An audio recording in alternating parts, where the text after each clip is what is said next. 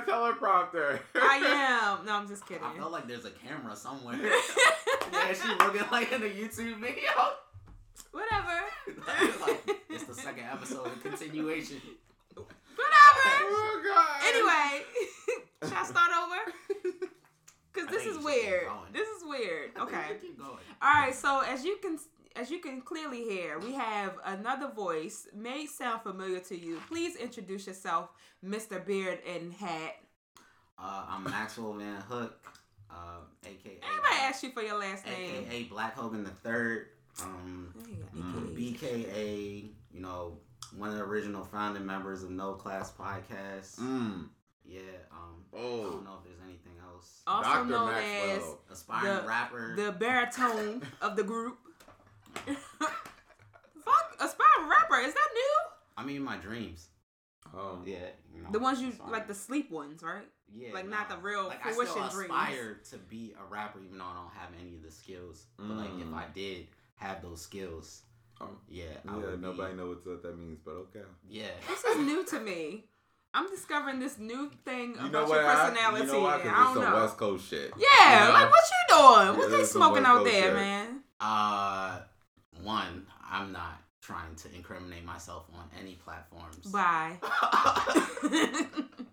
no, no, no, no. Um, I'm glad to be here. I missed y'all. I missed you. No. So long. Yeah, welcome back. We're so happy to have you back on the show, and it's good because this is this is how we started. We started with our premiere on New Year's Day, and yeah, it's like a anniversary show Of too, kind of. What was 2017? Was that 2017? Yeah. Yeah, Yeah. yeah, it was 2017, Yeah, I'm super. I mean, before we and then you left, my nigga. I, Like, I bye. did. I No. did leave. I had to learn more about myself. Um, He had to leave. but I, And I will shit say alone that again is mine, right? I'm extremely proud of what this has become. It's grown legs, Oh. and you all have done a magnificent, magnificent job. Mm. Ooh. So, you see, I haven't Ooh, been, I haven't been on my. he been my a drinking. Yeah, I mean, been I'm a on my drinking. See, I don't, I don't, I don't get in front of mics like that. But, people No. don't let you talk in no, Seattle. people don't let me talk. Too many white people out there. Be like, Um, shut up. But yeah, you you all have done a phenomenal job, and I'm not only proud of what it's become, but I'm excited for what it's going to be in the future. Oh, shut your little stupid face. I love you. Oh. Thank Oh, you. It no. takes a lot to to keep. It's our going. baby. It we gotta take care of it. It Shoot. does. So we were thinking, um, I was like, Chantel, we should do a wrap up of the year. Yeah. And then later on I was like, 2020 is coming, we should do a wrap up of the entire decade. Whoosh. So that is what we are about to go into. This is gonna be the entire episode. Um, and we're gonna give some awards at the end after doing it. So this is gonna be kind of similar to what a report card segment segment would be. Yeah. Um, we're not giving grades the entire time, but we're gonna go through some of the highs and the lows of from 2010 all the way through the 2019 um, to December. So let's start off with you, Chantel. Okay. So I'm going to talk about um, the challenges that we've had in 2000, the th- the 2010s. What I mean by that is we've had different social media trends where they've been like challenging and everybody's been participating like uh the what is it called? Got me in my feelings in my feelings challenge or like Mhm. DMX. So I want to start with the ASL Ice Bucket Challenge. Now, I think that was that went viral around 2014, like July and August. So that was the challenge where um, they would pour a bucket of ice water on another person, and that was to promote awareness of ALS, Lou Gehrig's disease. Um, and then we have the Running Man Challenge. That was from, well, I wasn't at University of Maryland at the time, but my fellow Terps.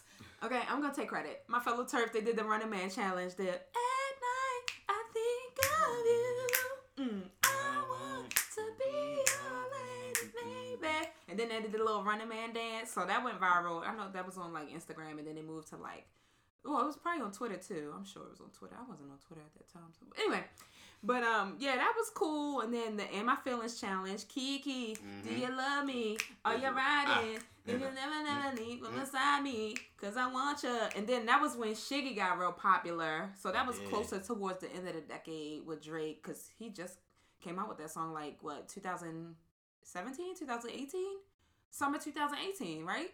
I mean, I would uh, Mhm. have to check, but it. it it's I think it towards was the more end. recent. It's towards the end of the decade. Yeah, it was more yeah. recent. It wasn't 2019, was it? No. Nah, it was definitely last year. And then I see what is No Nut November. I see this listed, but Yo, what is that, I, my looked nigga? at, I looked at that and I was like, yo, that's crazy. I never heard of that. I was like, Wait, yo, that's crazy. hear I was like, yo, who's doing that? All right, guys, discuss that amongst yourself then, Yeah. 'cause I don't know nothing about that shit. I mean, I think you can fill in the blanks with what it is. I mean, When when okay, when mean, did I that come into what it is, fruition? Like yeah. when when did that happen? so that happened this year in November, but I heard I think it got biggest this year, but I heard that it happened last year too in November. Why weren't niggas nutting in November? So I hear that it was the trying to same. become spiritually aligned. Right. All the way by. So it's a two things. So it is the like people are talking about how it's helpful to do that to be focused and you know what I mean and all the things and not having sex or masturbating, but it's uh extended part of the No Shave November, which is oh, supposed okay. to bring awareness of men's health of um shoot what is Beard it health? for Just not for kidding. beard health for um is it testicular cancer I think Oh, or whatever okay. um Oh shit! It was something serious in that. and so anyway, it has stemmed from that into becoming No Nut November, well, which I think has kind of lost what the root of it was, and it has become a funny thing. Clearly. lots of hilarious memes. People of just- it. that shocked the fuck out of me. use alliterative terms on random ass shit. No Nut November. Wow. No what a Nut what a way to go. Um, and then I see the ten. What is it? The ten year challenge when everybody was doing like a decade um of their pictures or whatever. Like Yeah. Yeah. yeah, showing the ten years years of ago. progression of their I didn't- face. I didn't want to do that because I was like, yo, I wasn't shit back then, and I still ain't, I still ain't shit. That's why I was like, yo, I know I can't, I can't join in on that. Like I'm you not really that bold. think you ain't shit? I was like, yo, I ain't that bold, yo. But what's wild is we had the ten years ago challenge, and Yeah. then we had the one that was like advance you to make you look older challenge too. Oh That my gosh. too, that yeah, I forgot all about that. The that age Yeah. app Oh, thingy you that mean they when people Russia was doing. getting everybody's Yeah. facial? Yeah, faces? what? Yeah. Taking all their facial features and shit. You on Yeah. Russia's Facebook? Yeah. and Russian Facebook. then Russian. for the D, we can't forget for the D challenge. I know Erykah Badu, she did a she did a little Yeah. something. Issa and Regina King did a little Jennifer something. Lewis. Yeah, it was everybody was doing it for the D. That was the rap, right? Yeah, it was the rap. Yeah. What you'll do, what you'll do for the D. So that was Mhm. that was deep, y'all. That was funny. yeah, that was funny. No and then pun we had the DMX challenge when he had What? Manisha, Denisha, Felicia, Felicia, I Tanisha, never Kanisha, that. Tanisha. Really? No, When people I were remember. I remember it on you remember? Yeah. People I know the song, but I didn't see the challenge. oh, so people would post like, oh, I'm going to do the DMX challenge, and then they were just posting different pictures of themselves. Like they would have wigs on, they would have braids in, Oh. like you oh. know, like different hairstyles, like where they would look like different people. So Oh. yeah, it was cute. I Do y'all missed remember any more challenges? I think that was it, mm. right? I mean, for what I can remember. No, it's probably like a ton of other challenges. The Monica So Gone challenge. Oh my gosh! Oh, yeah, oh wait, and do we- niggas, was- everybody trying to freestyle. That was your chance, Max. Everybody was trying to freestyle over the So the Gone so gone challenge. challenge. Yep. Did we have? Mm. I feel like we had a video up. Is that the video we have up on our Instagram that everybody's still liking? Oh yeah, because Jennifer Hudson did the deliver challenge, Oh. and that's still on our timeline. People be liking it, and you're supposed to hit that Jennifer Hudson note. Oh my God, you wow. can. Uh, So yeah, that's that's too We- tough. Didn't we- Casanova we gonna do a note. have? Did he start one? Casanova. Yeah, like- yeah, he had some song. It's like so New York. It was like a so New York, and then like every region Oh, region. he did. It was a yeah, so every, New York challenge. Yeah, every region started to try to like pick it so up. Baltimore, like yeah, yeah, yeah. Oh, yeah, yeah, they oh, did. yeah. okay. Yeah. Huh. Damn. So 2000, this decade has been filled with like viral challenges. Yeah, they have. Y'all better quit it in 2020, okay? We trying to grow No, up. I like the, You like the those. challenges? No, I like those. Those are entertaining, and it's like hard. And you know, people on social media, they be so quick to like align themselves with some random ass political agenda and like spew negativity. Like I feel like you think that's the fun media- part of it? Yeah, social media is for things like that. That brings joy to Yeah. people's lives. Eh, I mean, I get it. Like, I didn't, not I didn't nobody. participate, so maybe that was Maybe why. except like the the the cucumber challenge. Oh come on! now that I'm going down the Rolodex. That's no not November Oh, anyway. Oh gosh. well, yeah, that was. I mean, I think that's it. So, classmates, let us know if we missed any challenges. I feel like we did. This decade has just been very entertaining for us. So It we, is. I'm sure we missed something, but please let us know. Yes. Yeah, and so we're gonna move on, and then the second topic that we want to focus on is tech, right? And the the technology craze that I think now is hit not only America but all over the world. To the word, Yeah, Craig. we started thinking about like everybody wants to talk about Top we're flight getting security into to tech. the word, Craig. There are tech conferences and, and festivals, um, but it it mostly speaks to the globalized society that we have. Um, and so some of the things that we can talk about are things like Airbnb, right? Oh yeah.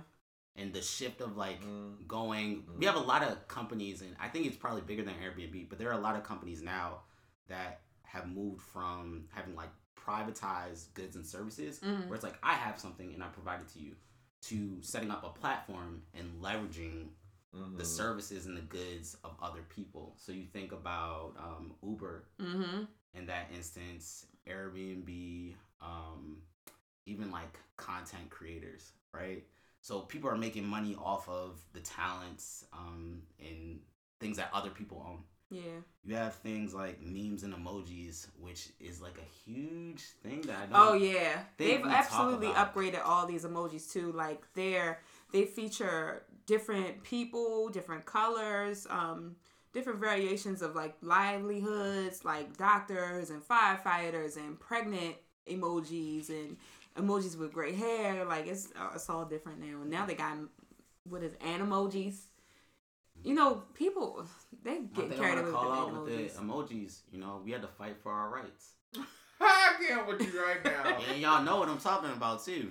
With you the know how black- long black- it took. black you know how many black on black. generations of iPhones it took It did for take us a while. to get our skin No, color? seriously, How it many did. generations of iPhones? It did Because because I up until like two, like Yeah, two, but two and- generations and that's ago, why. I'm It still did take a confused. You know how often they update these things? That's why I'm still confused at the people who still use that bland yellow ass skin tone emoji. I'm like, you black as shit. Like, don't be using that. exactly. Hard click on it so you can They scroll over to your actual tone, my that's friend. The, that's the first thing I did when my phone updated. And I was like, y'all got skin colors and now? now we realize the people who really have color issues because if you using a light skin emoji for your brown mocha, boo, it's Oh, time to God. give it up.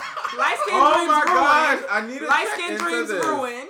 Because I met a few people this year alone that think that they're light skinned and they're really not. And I want to test that with the emoji and see what complexion What, of emoji. what color you emoji using. you think you are? Yes, exactly. And let me that is and, the test. and let me look at you. What is it called? Uh, your memoji.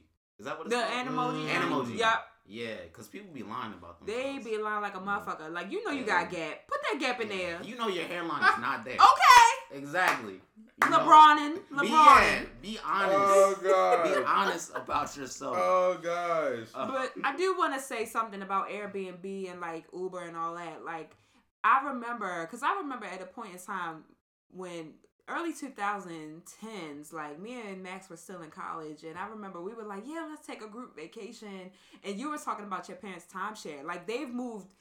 Timeshare is so Mm. obsolete now. Like Mm. everybody's just like, you ain't making no bread off of that. Like now we realize the trajectory of the economy has moved so much into like the self serve era Yes. that we're like we can get it way faster and it's way more economically sound and Yes. way more financially like reasonable. So Uber and all that. I remember like I was in college. I was like I had just turned 21. Uber was starting to get real heavy in like DC because I went to college around that area.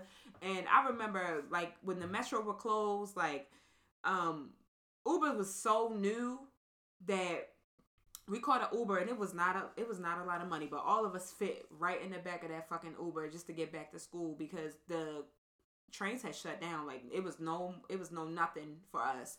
At that point we had to like catch a cab or call an Uber and we like called an Uber. So I appreciate that being invented because it definitely made travel a little different. Now we have safety concerns and stuff like that that's Yeah. coming into fruition with these different technologies that we're seeing, but we've seen a lot of growth in the last 10 years in terms of that. So And the other thing that I want to introduce to this conversation is the um, the concept of AI, right?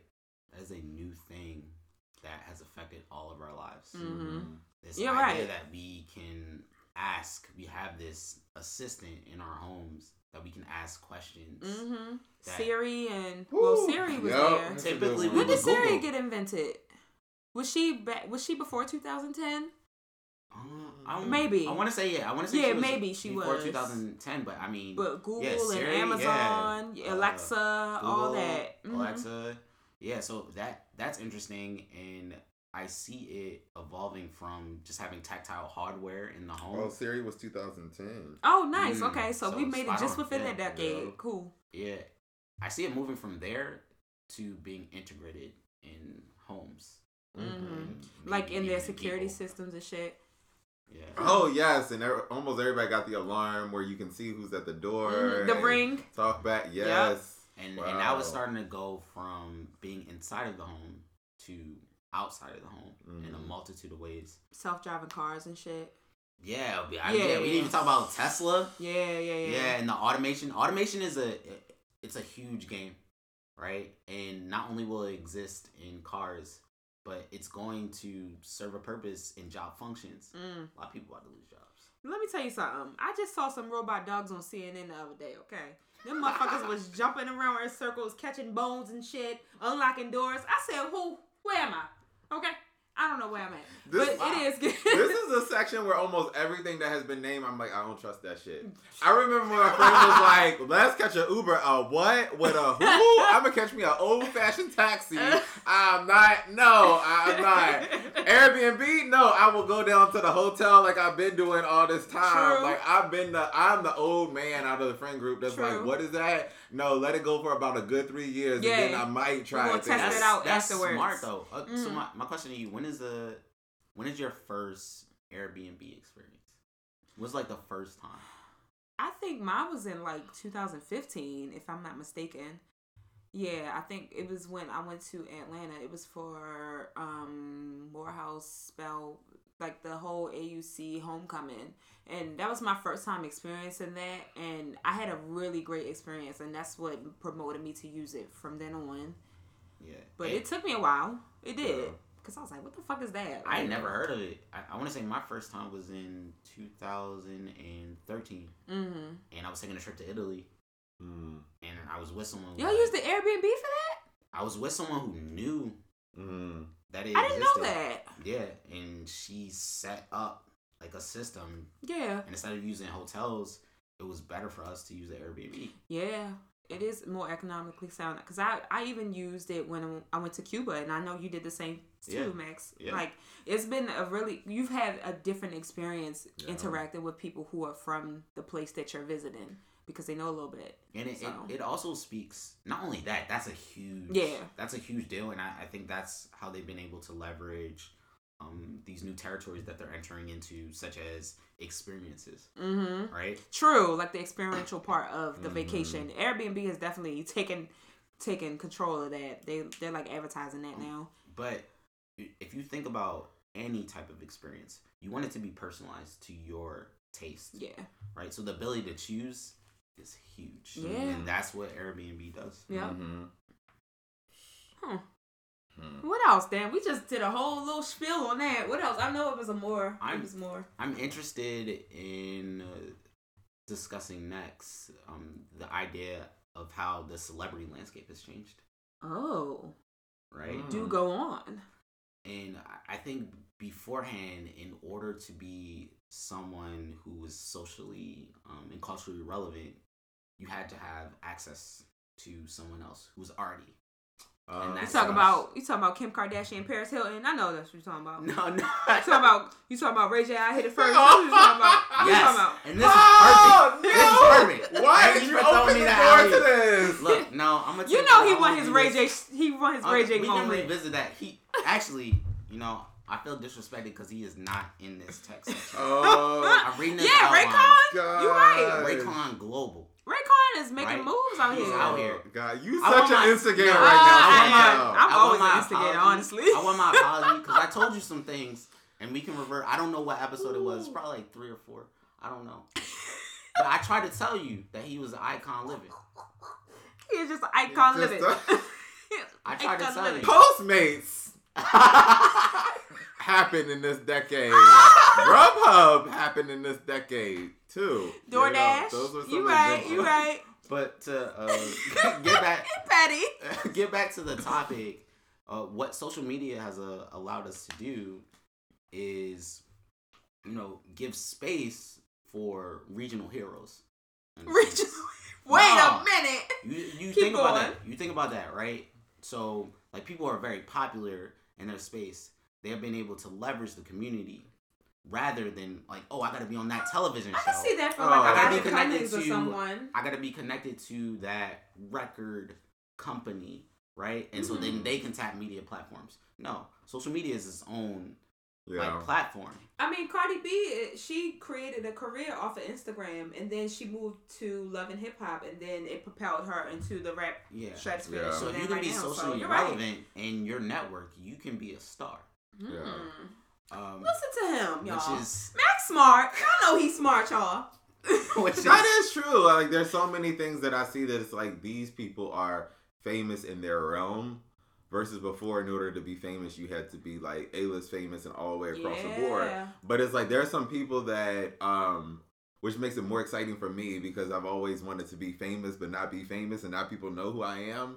And so it allows for that more because it's like, oh, they're famous because I like their podcast. People walking down the street probably won't know who they are. Uh-huh. I like them because they do this type of work, but like most people won't know who they are. And so it's like you can live and be in that and in that Mhm. realm, be popular, get your bread and all that stuff. So in that space, I, we can also talk about podcasting because Yeah. Back in the day, like podcasting was new around the 2010 era, and it has become so monetized. And there are companies that are like really based in social media and podcasting. Yup. Just that, like they're making money straight up from just podcasting and like producing all these podcasters and all these hosts and stuff too. So yeah, I I love one um, what technology has done specifically in the space of, of media, right? Social media specifically to dimensionalize experience, mm. Mm, right? I, I think now more than ever we have been able to access a range of, of different perspectives. Um, and for, for people of color, that is huge. mm-hmm. 'Cause We've we- gained access to so much Mm. more th- than we would have been able to had it not been for these technological advances. Like a lot of us are more financially educated. We're exploring different things that we would have never normally explored had we just been in our communities, like just thinking in terms of community based. I mean, Yeah. when you even think about like one of the major events that that happened within this decade, um, was the the death of Freddie Gray. Mm-hmm. right? You're so right. But one of the things that came out of that was Devin Allen, Mm-hmm. right? Star. And really, what happened in his situation is that he leveraged technology Mm-hmm. He did.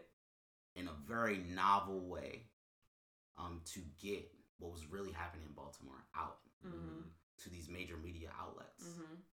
right? And so without him being able to to have that technology at his disposal, you know, we wouldn't have been able to get out our truth.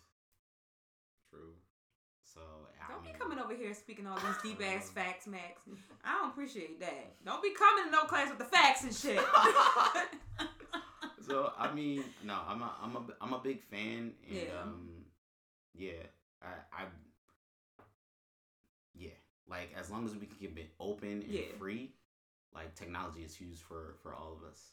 Yeah, True. I definitely think in terms of artistry and like an artist space, hmm it's definitely been a game changer in terms of like t- technological advances because a lot of people are like YouTube and Instagram and Snapchat, shit like that. Like people are going to the streets Mhm. and Yeah. the streets are talking more than these execs who know nothing or who don't know what the streets are talking about. You know what I'm saying? So I, I agree with you on that one. I like that.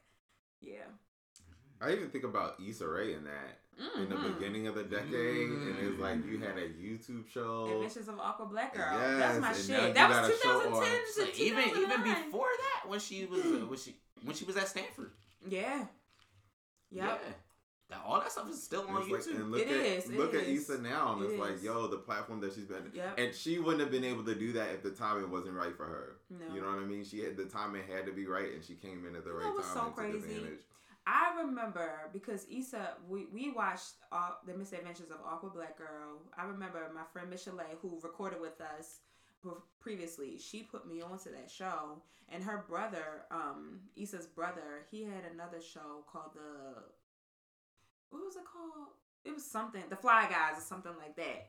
And so that was around the time when people were doing college tours. Like I remember Wale, he was doing college tours Oh. Like Issa and her Issa and the people who taped um Misadventures of Awkward Black Girl, they did college tours. They came to our school one time and I remember Michelle, she had like a um she had tweeted like Issa's brother and he tweeted her back and everything. And it was just like a whole big thing. Like, yo, I'm getting recognition on Twitter from somebody who I like. And this, even if on this small scale, like you see me, you know what I'm saying? So Mhm. that's I like that. That was pretty good. Like they took, you know, something that was becoming outdated because college tours had started becoming outdated at that point. I mean, people were making money. Like Big Sean, I remember Big Sean came to our school too because it was this dude who looked just like him, and they he noticed the dude too, and I was like, yeah, y'all niggas do look alike. Wait, Big Sean noticed it? Yeah, but, yeah, because he really looked like him. Like it was funny. So, but um,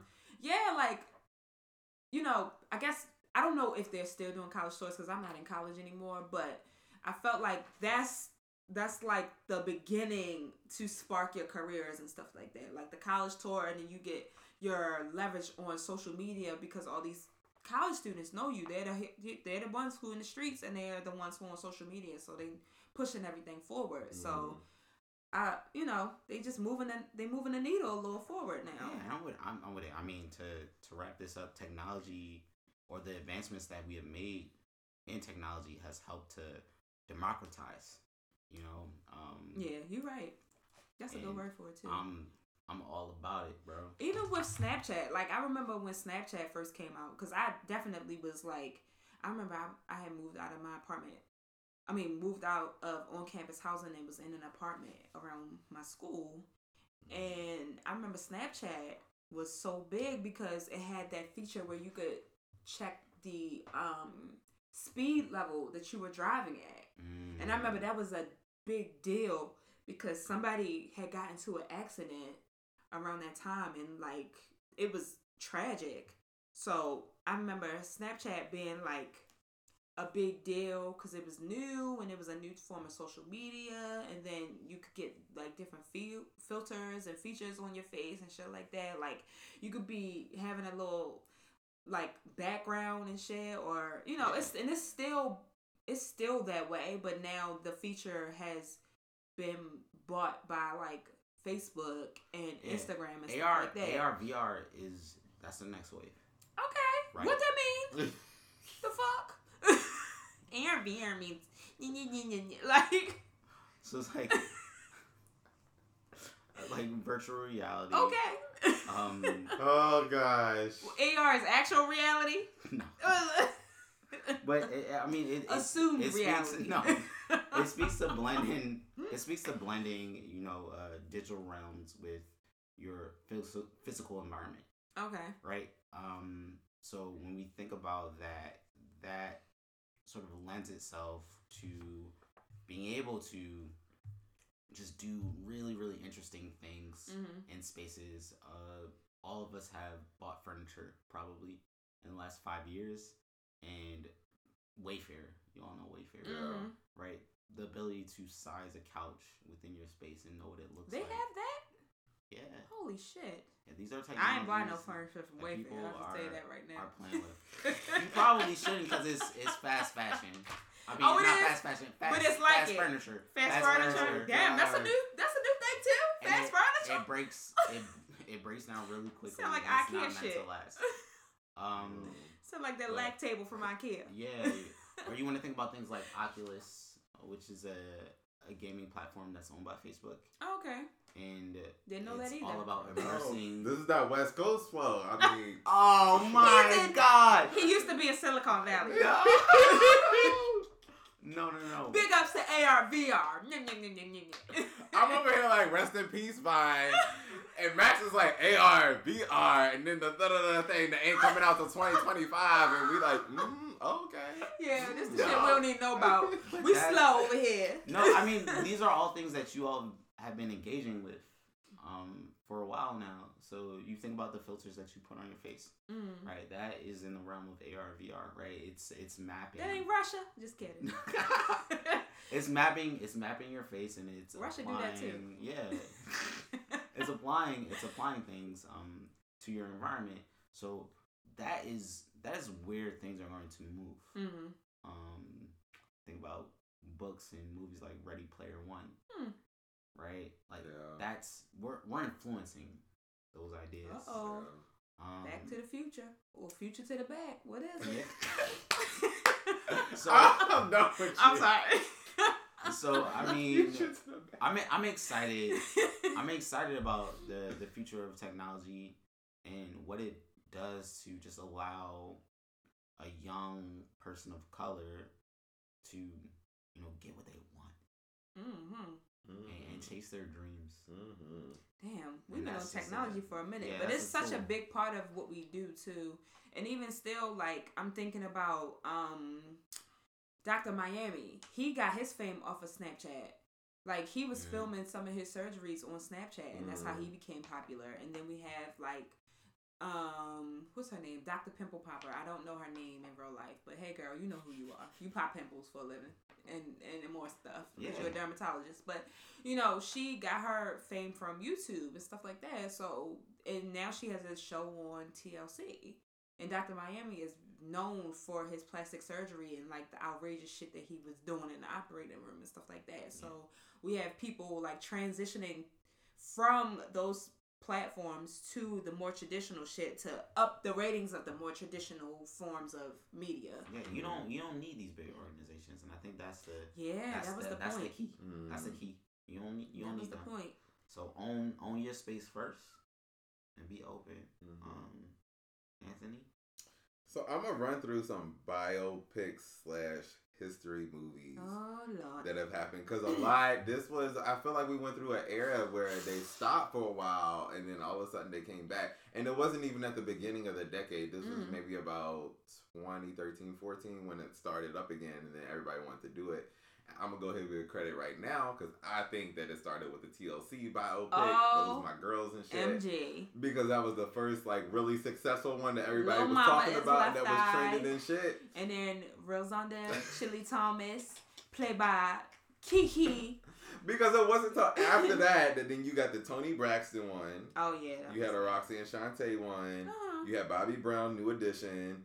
We had that horrible Aaliyah one. Do y'all remember Oh, the Aaliyah I biopic? do, Yeah. That with with the little did? phony Dame Dash, little ball cap. I'm not. Everything was wrong I'm with not gonna it. lie to mm. you. I don't watch most biopics. You But I'm- don't? You don't like them? No, no. them? Why you saying like that? So no. no. Why you don't like them? I I don't know, cause like in- in some sense, especially when artists may not be attached to them, Hmm. like networks take liberties with stories. They do, and I don't but appreciate it. but that also propelled more artists to be like, we gotta own our story. Yeah. And we gotta tell it ourselves too, instead of 100%. getting a production company who don't know shit about what we went through. They they gathering notes from the people who were surrounding us, but they ain't You're 100. percent You're a you're hundred percent right. Yeah. And um, And that makes a big difference in like some of them that we named to like the Aaliyah story, right? So Yeah. Aaliyah and her family weren't doing that story. right. And all this was Wendy like, Williams this behind that? Yes, like why is. Wendy doing the Aaliyah movie? It's like this is so whack. Um, but I don't remember too many stories where it's like the artists are still alive Mhm. and they are also the ones that are producing, writing, and telling their own. Stories. Until we had New. Edition and Bobby Brown, I think, or maybe it was before that. No TLC. Toni Braxton did theirs, did hers. I don't know Oh, about okay. Roxanne Shanté. I think oh no, Roxanne no, no, I, she- did. They, they did. That was amazing. It was Yeah. on Netflix. Yeah. That I was think she did hers, but. I think Nas had a problem because the way he was portrayed in it. Why he was only in That there low the ass, last five that minutes? low ass Nas part. That low ass Nas part. But yeah, I do think he had. A, I, I, if I can recall, I think he did have an issue with the way he. that was a portrayed it. very very good biopic. Yeah. Um, is is Straight Outta Compton on here?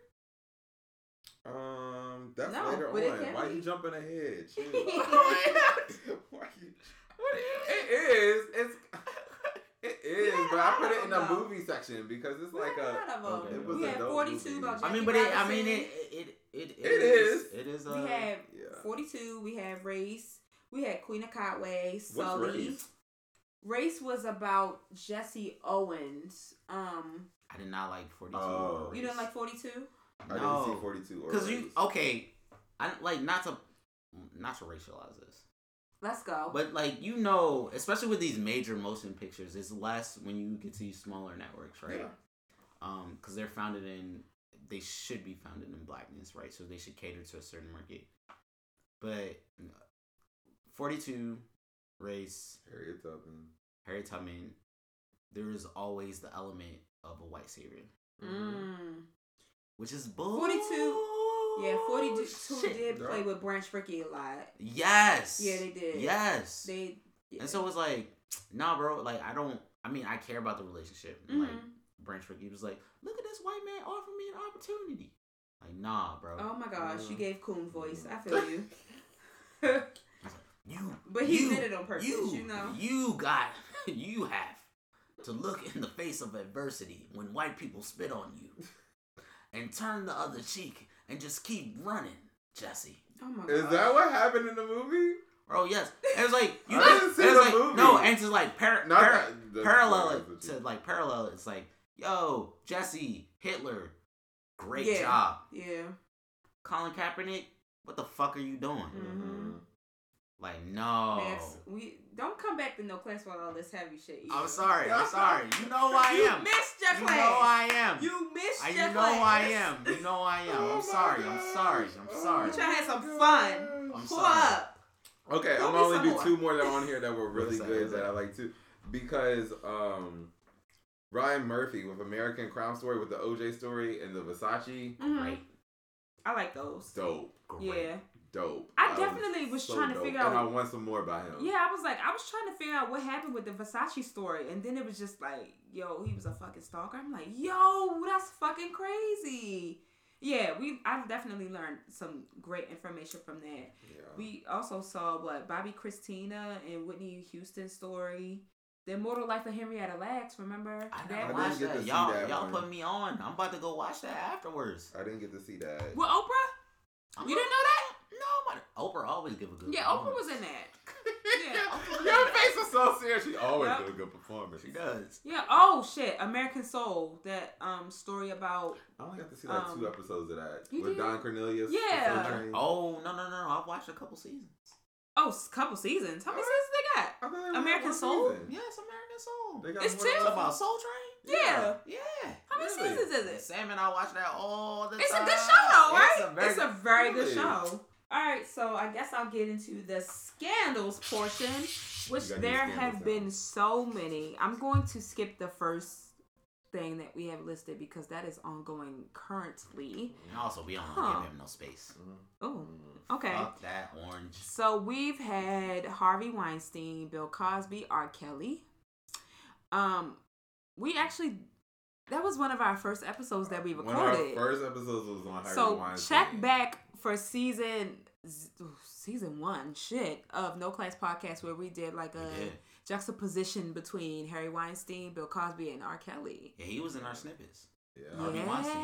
Yeah. baby. That shit was that shit was something. Misogyny is real. Mm-hmm. Yep. So we've definitely had that with like the Me Too movement. Um, Fabolous. Um, when he knocked out Emily's teeth. And everybody act like it didn't happen no more. Yeah, Like, oh, and everybody's still gone. collabing with him. I didn't know. Yeah, that happened. I What already listened to Fabolous music. a year or didn't two know. ago. I loved Fabolous. I did too. I mean, loved Fabolous. in the nineties, early two thousands. Him and that Scorpio Rage. Yeah. Y'all know how y'all did. Because he's one of my artists. That's like, even though I don't listen to you and check for you, when somebody's like, listen to this new Fabolous It's track, legit. I'm usually like, oh, okay, We- it's still gonna be same, good. Same, cause I I I fuck with his word. Like, and I was like, why you put me in this position? I can't no more Fabolous. yeah. I know I could drop him all. I, I drop him all together. If he's doing that, he knocked out her teeth. He knocked her teeth out. I'm And there was there was a video in of front him of their kids and her out. and her father Yeah, and shit. there was yeah. a video of him knocking her teeth out, but there was video of when it got outside Afterwards. There an altercation. and he was like in So, alter- almost in an altercation it's with her like father. there's no denying that shit. Yeah. It, that, yeah. yeah, Oh, but yeah, everybody Wow. did pretend that that shit didn't happen. Yup. So people He's are still Team. Fab right now. Yep. Um, yeah. Um, Jussie Smollett. No, Woo! no, no. That's not Jussie Smollett. It's Juicy. the fuck out of my face, It's Max. Juicy. It's Juicy. Uh, Dave Chappelle. no. Dave Chappelle has changed his name. Wait, what? I didn't. See What special either. did you get that shit from? I think it was the last one. It's Juicy. It's Juicy. Why? Cause his hair. No, no, no. I, I think it's just You because talking it's, about Jack Earl it, Juicy? sa- So it glow. sounds it just sounds hilarious. Juicy Smollett. He's a French actor. Anywhere. oh, sorry. You keep going. anyway, but yes, we had the scandal with Jussie Smollett. Um, we also had oh my gosh, this was recent. Omarion Lopez beef Not beef. It was not beef. on whose whose account? Both Omarion of had no problem with them and wished them all the success in the world, which made it great. You know, you know, you know. Half the time Shit. when you are wishing someone the best in the world, That's like bless your heart in the Yeah, south. it's What like the fuck they say? that Y'all means just- die, nigga. That's what that means. yeah. We talked about it on this episode. That You're was not on that tour. You know what? lesson. you're not on That that mean- tour though. was a That means karma is a bitch. That's what that means. Yeah. That's how you cut motherfuckers in a classy way. Y'all take notes. You right, you right, you right. There's Oh. a certain decorum. we had um Catherine Pugh. That's still ongoing too. Wow. How much? All right, because I know you've been over west. Like, what you what you know about Catherine Pugh? what you know about Kathy? I heard something about video games. I also heard she trying to sell a book. Video game. What? you know, this remind me of a game where people whisper in their ear. and you Right, see what telephone. The rumor is at the end. Telephone. No, no, no, no. I don't think I'm off though. I Okay, don't think I'm off. keep going. I think that is one of the things that they call her out on. On She a video received- game? Yeah, she received a console. Yeah, she received a console, and I like think a PlayStation? I don't remember what it was. If you look it up, Oh she my never received. She never received a console. I mean, you know me. So it's like one thing is like, oh I'm like, why the hell, like, what she play video games like, for? yeah, why the hell, like, would she get in trouble over that shit? Like, like I mean, It was amongst definitely other, Healthy Holly. amongst other things. Did Healthy Holly I'll have a video game? what though. I don't like you, Catherine Pugh, but I would put your ass in some Mario Kart if you want to. Bye. I'm just saying. All the way bye. If you want to, This nigga play on Wii Kart. Mario. Double Dash or Nintendo 64? Or you on the Wii with it? I want to win. You on the Switch? no, but it, it. I mean, it's like, I mean, most of these, most of these politicians are corrupt as hell. I mean, Majority, the majority of them. look, the majority of them, especially in Baltimore. the poli- the politicians though, because Trump definitely created a whole. He definitely redid the whole tax code so that politicians and big business people can benefit more from the tax cool. it deductions and credits. It So. We all know that it didn't start with him. And then, no, it didn't. And when you when you're looking didn't. at impoverished uh, communities and, and communities that are heavily oppressed, it's it's easier. I think wasn't Sheila in 2010 too? Oh, when was the stuff she? went down with Sheila Dixon, Was I think that that was 2010, wasn't it? I don't know. I could be wrong. I actually- or at least uh, okay. I Gift think card that, scandal. Gift card I think date. that Stephanie Rawlings Yeah. Blake came into office in In 2010. 2010, It might maybe. have happened before. yeah, then, yeah, yeah, it probably did. Yeah, I think it did happen before that. bland. I Huh? want to call her the bland Barbie. That's rude. Ooh. No, uh, but but like I no. I'm, No, si- no, no, I'm no, no. silent on this No, one. no. But I almost I wanted Stephanie, not Stephanie. Um, I wanted Sheila Dixon to. I want her to win. Don't worry, she's running again. She is. Okay. And again and again and again and again and again and again and again and 'Cause, again and again and again. We need people who will really fight for us. Well, Sheila's trying to fight for her spot, so keep going. oh, um, Paula Deen. Uh, when she said nigger. Them niggas over there. Oh, Jesus. But y'all still get her crock pots and shit. Mm. Jay Z and Solange in the elevator. But then we later found out that, yeah, that's because you cheated on Beyonce. I And knew then we had when that Lemonade and we had 444. So Yeah, now we and have On the Run say- Tour. Yeah, and four four four. He told he he basically told us that he antagonized her. I knew that In shit elevator. that happened. Yeah. Yeah. But hey, Solange was Mm. Solange was with the shits back in the love day, and Beyonce was being a Virgo. No one needs to know our business, even the Is elevator Solange a camera. Virgo? No, she's a can- a Cancer, I think. Oh. I love Solange. She's my favorite. She is. Yeah. Oh, it's precious Of that family. of the family. Not even Blue Ivy, because that's mine right there. I don't pay attention. Baby Blue, are you kidding me? Mm, Anyway, um, Ariana Grande hates America. Y'all remember that? Everybody forgot about that. She hates America. Remember she was in that donut shop. Oh, I but she remember li- she I, licked I, okay, so yeah, I was just like I remember Ariana she Grande, licked the she licked donuts. donut. Yeah. That was around That's the what time she is? hated America. That was all together. She was like she hates America and Because had she done licked the something to a donuts. donut, and then something else. It like all happened in one. and Well, why are you was like- licking donuts, bro? yeah, that was gross. That was disgusting. Her and her longest ponytail. But then she came out That's with some more her hits, and everybody ponytail. forgot about it. That's not even her ponytail. It's not hers. It's some Exactly. If she bought it, it's That's hers. it's Don't not her ponytail. That's it's not her horse walking style. around like, it's not her bald? music. I'm sorry, I'm about to go. Keep going. I'm about to go on. I'm It's about to go in. Oh, Moonlight versus La La Land. Remember that screw up? Mhm. I love that one. That was beautiful. Tell me about it, Max. I mean, cause you You like know, that really? You know, you, you like like we pacify white people He's cradling a baby, so y'all. Yeah. often, Yeah. so often. So it was just like you got it. You got La La Land was so beautiful. I still haven't watched that. I still have not till seen it either. John Legend, cool. Good for you. Got you. Yeah. So, like, awesome. as a black man, like for you to executive yeah. produce, Awesome. Wonderful. amazing. But I'm still, I, I, ain't a fuck watching about that shit. You want to pretend? it. You want to pretend that white people created jazz? Oh, that's what it's about. I don't even know what it's about. She My baby nigga. bop bop bop. I Um, don't even know. Ryan Gosling and Emma Stone, right? Oh yeah, the girl with the we, teeth. We want to pretend that they created jazz. that was what that was about for real though. There are. It's a heavily jazz influence. I know it's jazz You influence. barely see black people. I think there is a black man that Ryan Gosling interacts with. Eh. From what I've heard, I need to watch it. Maybe I'm ignorant for speaking on something Mm. that I don't really know about. But yeah, I Mm. enjoyed that shit to its fullest. You All the- I know is Yes. The- they ain't win and they fr- pretended that Moonlight they is an amazing fucking movie. Moonlight is all It is that in a bag of chips. dope. Remember that? That was before the 2000s. It needs to go into the American canon. It really it changed, and there was a whole conversation about just the way that black people are filmed that I had never he- heard a conversation about before, and wasn't even really. Cinematography was Yeah, uh, it wasn't even on my radar, and, and I'm saying on my radar as me not being an actor and stuff. And, and it's one of those things. It's like once you saw it, it was like, oh, that's what it looks like. But I didn't even imagine or think what it could look like because I wasn't in that field. I'm just so used to like Yeah. what it has been. It was like, yeah, it was beautiful. when when when I It look made me that, feel, what what real. it does for the the culture, for it to be recognized on that scale. You know, you're talking about conversations that are are very very pertinent to our community. mm-hmm. Talking about black masculinity, Mm-hmm. talking about black male sexuality, mm-hmm.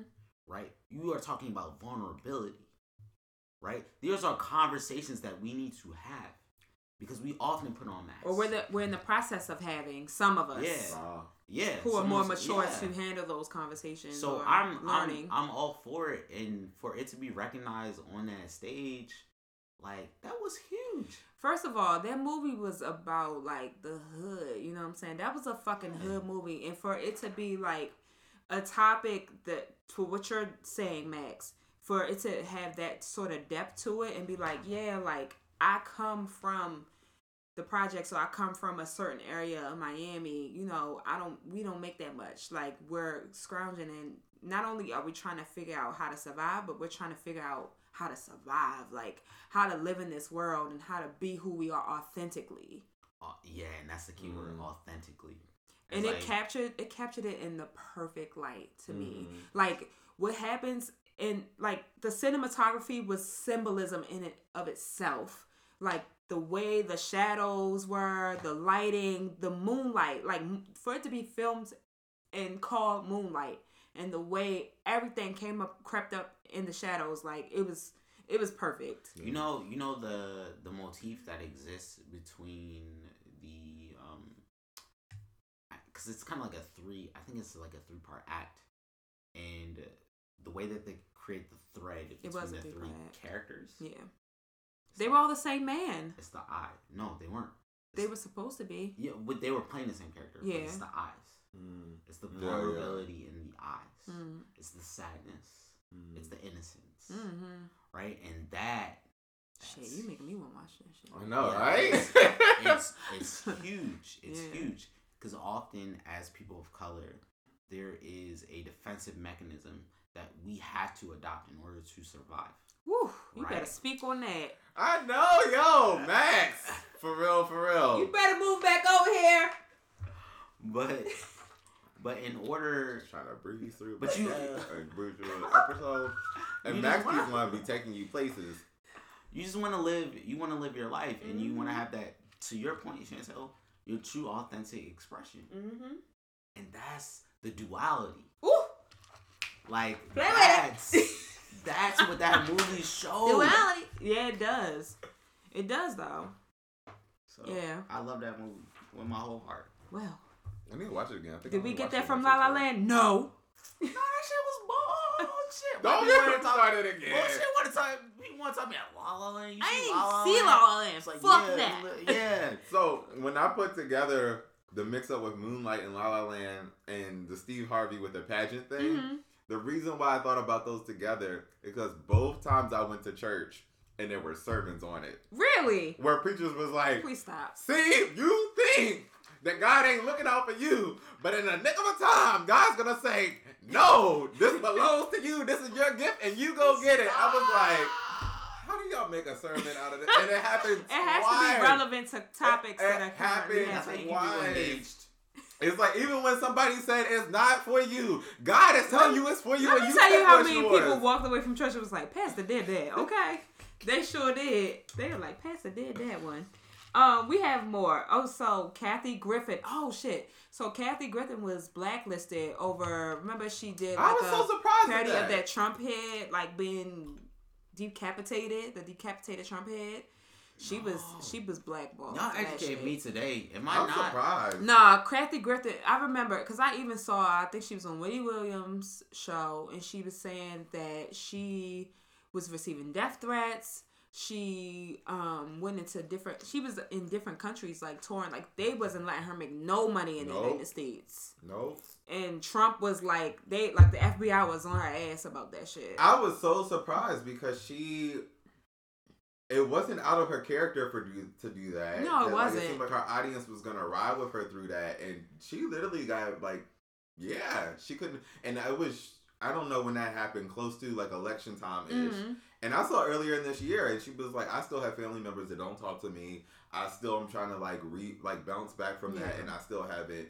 And you can see it all over her face. It's just like, yo, that shit is taking a toll on her. And Mhm. I didn't expect that. I thought It's- that out of all these things that we talked about, that people have had things that have been a scandal, and they wave out, and then they come back, and it's, Yeah. I thought she would have bounced back, but It is very weird because to to what you said earlier, yeah, she's kind of her and her That's brother. her. That's her. her That's and her Andy have been kind of in that lane the whole time, and overwhelmingly towards the left. Mm-hmm. Yeah, and now like he's gay, Mm-hmm. like she is open. Mm-hmm. She will tell you exactly what she thinks and feels. Yeah. She will tell like if- if you're a man that she wants, Yup. she will tell you Yup. that she wants you. And Yeah. so in in that regard, yeah, it's awkward to hear that her family isn't really messing with her like that. Mm-hmm.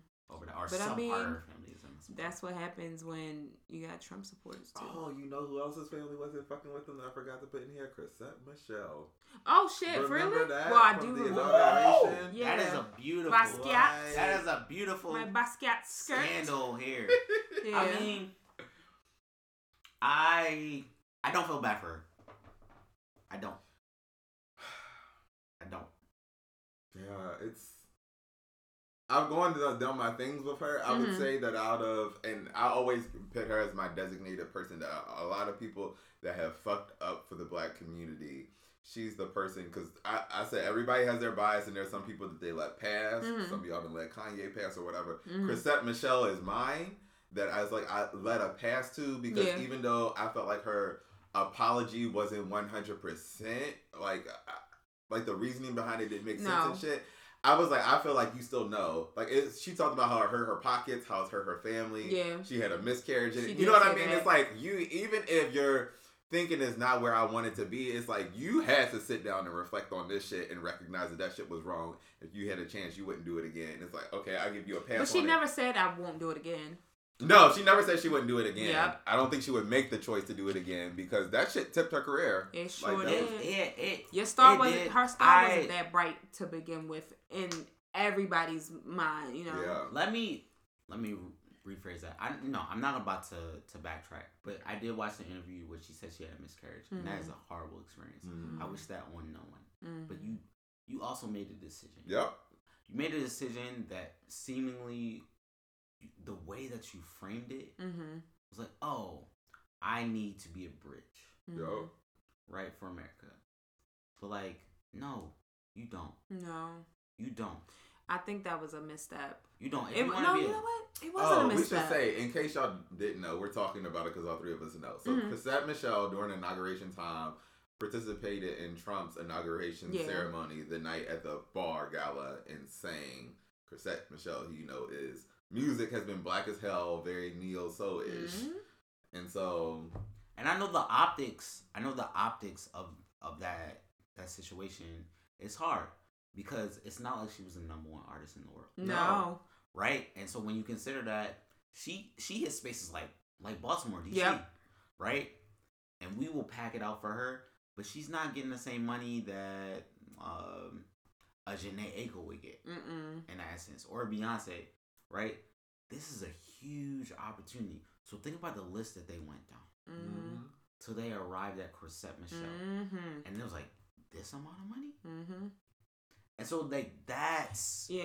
and What that's I what everybody. about- That was the I- sellout. I think most people was like, even after she did it, people were like, just say you needed the money. And she wouldn't And say was that. like, and she was like, that. no, because I was being the bridge or whatever. It was like, if you would have even just said, I just needed the money, Everybody would have been like, shit okay, wouldn't have been as hard. we respect you a little bit more just for admitting that. But Yeah. nah, she yeah, didn't do that. like you could say like yo, I don't really mess with him like that. Mhm. I don't believe in the rhetoric that he spits, but you know what I'm saying. I Yeah. need that. I need that bread. And Yeah. black people can identify with that.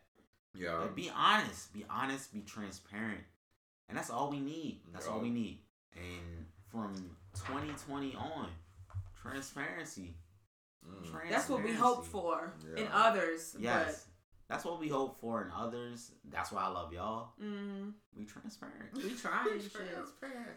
Oh, but in that same vein, we had Kanye West in his support of Trump and Make America Great Again, and he didn't believe in slavery, y'all. Mm-hmm. Like It he, was a that was a whole scandal. Yeah, he that was a whole scandal too, especially when he went up to TMZ and Yeah. if that was a manic episode, I'm still not quite sure. I don't. Did he confirm whether that had to do with anything related no to his difference to mental instability or? Don't make no difference. I can't. I don't really want to engage in this conversation. Oh, is it still too too too soon or I try not to talk about Kanye a lot. you got It is- Yeezys? No, I don't. Because I can't afford them. Yeah, but uh, He got that gospel album though. Okay. And you know what? I was listening I to got that too. He got got two. Spotify. He, two, he got it's, two it's the gospel new one. The albums. new one. The new Jesus is gospel Lord Because and the one, is King. the one before, the one before, I was like, nah, this ain't it, bro. Mhm. I don't like you overproducing these gospel arrangements. this don't feel like I'm back in. But church. you like him. I like the Sunday service shit. You like the judge. I still need to listen to the new one. I still need to listen to the new one because people been talking about it like it's what I wanted to hear. I Oh, just. God. I I was in a car earlier and all I heard was I don't even the remake of Ginuwine So Anxious in the key of Kanye West Sunday Service. Okay, let's go to the That's next topic. that's all I Nice. need. No, it's a beautiful thing though. That's all. Like I need that, but I don't need. I could rapping. not hear nothing but so anxious. Yes. Oh, you That's better it. hit that I no shit. That's no. all I can hear. Oh, do it again, do it again. She's a No. She's a singer. Like no, that's what I I like. I need that. I need you to be cognizant of what's happening, right, culturally, and being able to access that and bring people in, Mm. right, access their spirit. That's beautiful. I don't need you to overproduce 808s, all that stuff. Mm. Bring Kim into it. I don't need that from you. I'm still not following, but it's cool. Mm. That's just me. No, I don't. I don't. I don't believe. I don't identify with with anything that he's done after 808s and Graduation. I agree. graduation. Well, Wait, think wait, after was it- was graduation was graduation- 808s and No, Heartbreaks. no, Yeah. no. okay, you're right then. You're right then. You're right then. Graduation and college dropout then 808, right? No, college, College dropout Dropout was the was first, first. Oh, was it? Oh, okay. College Dropout, graduation. It was another college theme one then 808s. Yeah, you're right. Okay. After 808. Anyway, was enough first. time for With Yeah. the beep boop beeps. Yeah. I remember that specifically because I was also in college. That was when, yeah, that was definitely 808s. Um, We oh, got big Roseanne. wins now. Huh? Big wins now. That's on me. Oh, gosh. Right? And there's been there's been quite a few big wins specifically for the black community Mm-hmm. in this decade. I mean, first one that I want to talk about because it's specific to home in our locale is the African American Museum in DC. Booyaka, booyaka. Yo, that, uh, that that museum is fly. It's fly. don't don't pull my black card. You ain't been. Yeah, Wait, when did it? it was here before you yeah my left, whole right? my whole family has been there. Wait, it was here My before aunt, you my left. aunt was How there long before was it they here? Opened. museum. How my long aunt was was there before they moved? opened, and I still didn't go. And and she brought family with them. You moved in when and when did the museum get open? It was opening as I was Hmm. gearing up to leave. Okay. I'll give It's you not that. okay. I'll give you that though. I mean, because when feel it first opened, it took a while to be able It to get in and get tickets. Yeah, the tickets So it are, the wasn't like tickets are just go- like Yeah, you can't just roll up and be like, "I'm gonna go today." Yeah. So I'll give you that. We went. It was nice. No, I, I think that that is beautiful for us to have a space where you can really, really learn about Mhm. the depth of our history in America.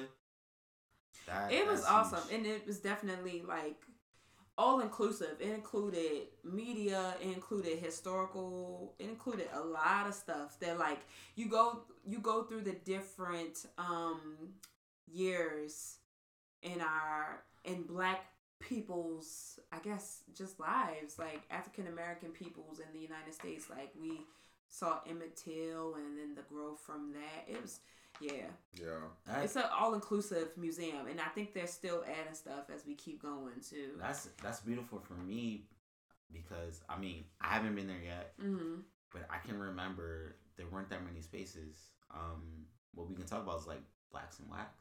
Oh yeah, Mm. and that was always scary for me to visit. Honestly, It was very very scary. You yeah. talking about like and and it also speaks to the level of interior design that that place had. hmm To very very tight spaces, which is like Mhm. maybe maybe intentional, Yeah, yeah, Right? you're right. Mhm. You're right. I didn't even think about that. maybe intentional, but for a kid that might be seven or eight years old, that's hard. Yeah, Very very difficult to to do that.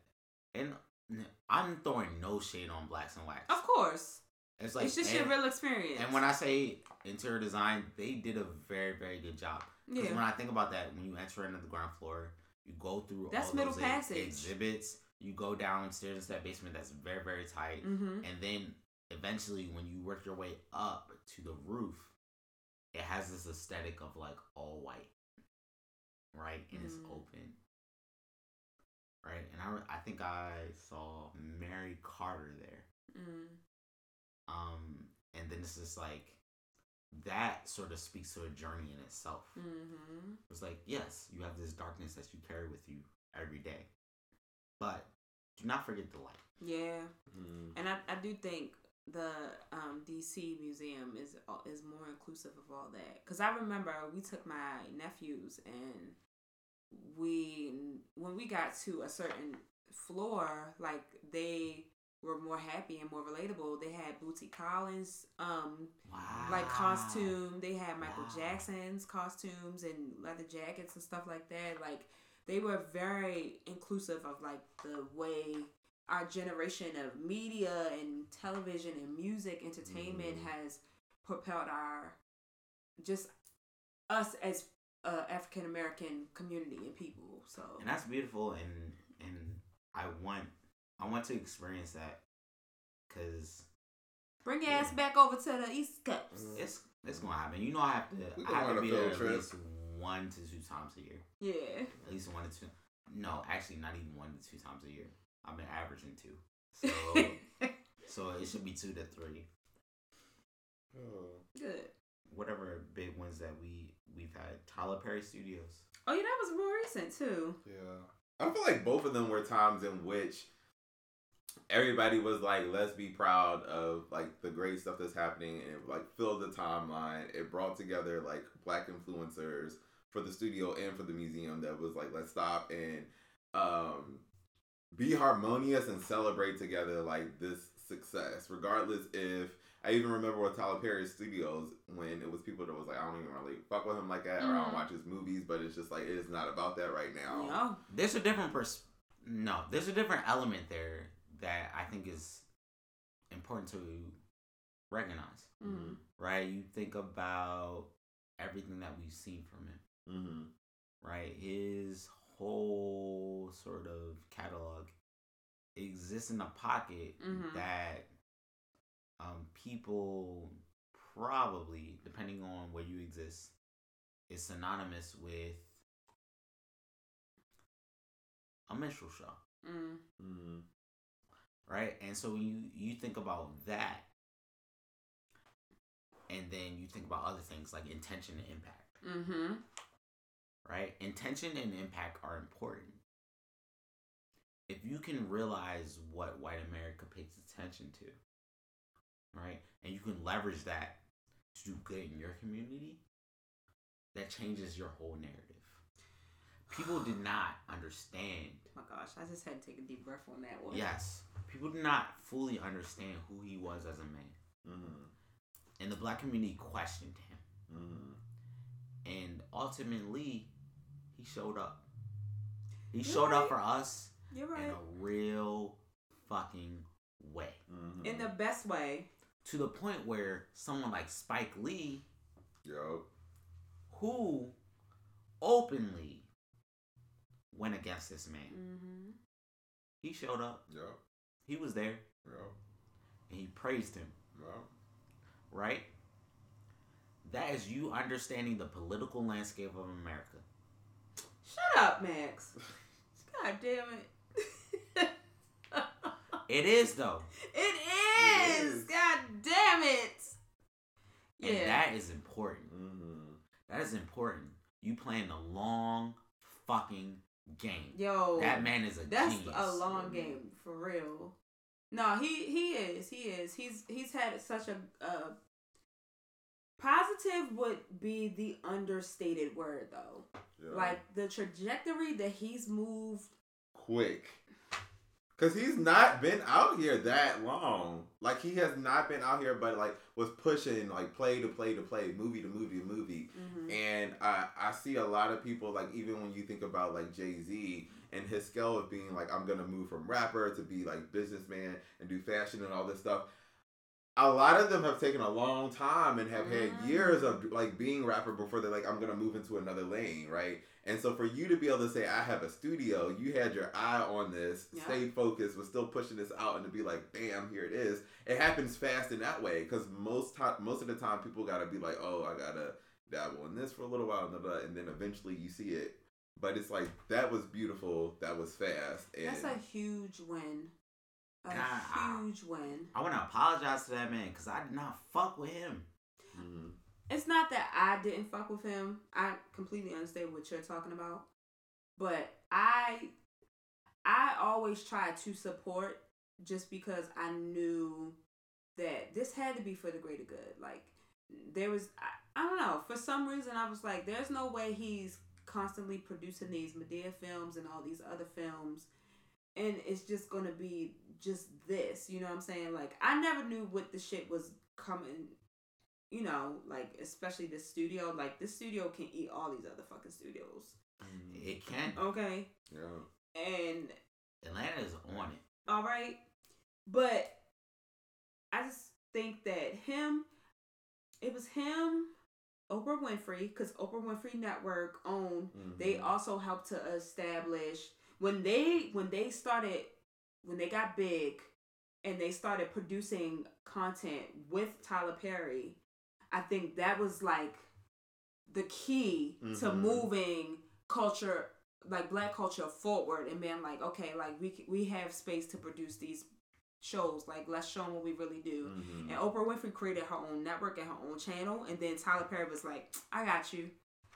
Studio. Yo. Boom. And it's going to eat up all these other fucking studios. And guess where? You're going to film all your shit from Oprah Winfrey Network at my studios. And all these different sets, they're going to be right here. You know what I'm saying? And we're we're starting low key. What what that begins to to generate is a network that is self sufficient. Mm-hmm. And sustainable. Mhm. Exactly. And and so it's just like, dang, when I was like looking at him, because I didn't really like watching, I probably watched two of them. Yeah. I was One like, of his movies. This ain't for me, Mhm. right? But I didn't see, I didn't see his intention, Yeah. because I don't know that man personally. Yeah. Um, but to see what he's done with this, I have to be like, yo, Yeah. yeah, I don't fully understand because I don't know what the we all gotta- are. We Yeah. all gotta. It's we all have to do like yo like I know, but I respect that. Yeah. I respect. It's not for me, but I can respect Yeah. it. yeah, Yeah. you're you are in a water full of sharks. But his audience was never for us and our generation either. So that's why we weren't gonna always Mhm. agree with what he was doing. But I liked I always tried to support him, even if I didn't like the shit. Just because I was like, I, I can kind of see where this is going. Like, he's producing more of these shows and he's writing more of these shows. I can't stand his writing. And I don't like Exactly. Like we all can agree that like his right like some shit just needs to go, but for him to build this this repertoire and then for it to become so successful that he's feeding people and not only that, now he has his own studio. And and and like to to that point, you're hundred percent right. You're hundred percent right. But like, I have not seen like a nigga who was able to place a Trojan horse in white America, Hmm. and that is huge. Sound like a win to me. He fucking tricked us. oh, yeah, sound like a win to me. All right, so next, um, I wanted to talk about new artists and some different songs. So, Maxwell, you have been my friend for such a long time, but I remember a time when we were both in school and we were trying to connect with each other. And I remember you told me about Odd Future. Remember? You put like Max put me onto Odd Future, Odd Future Wolfgang Killamore, right? probably in college. In college. Yeah, it would have. Yeah, it would. It would have been college. That was my first introduction to Frank Ocean and Nostalgia Ultra. Yeah. Thank you for that. Yeah.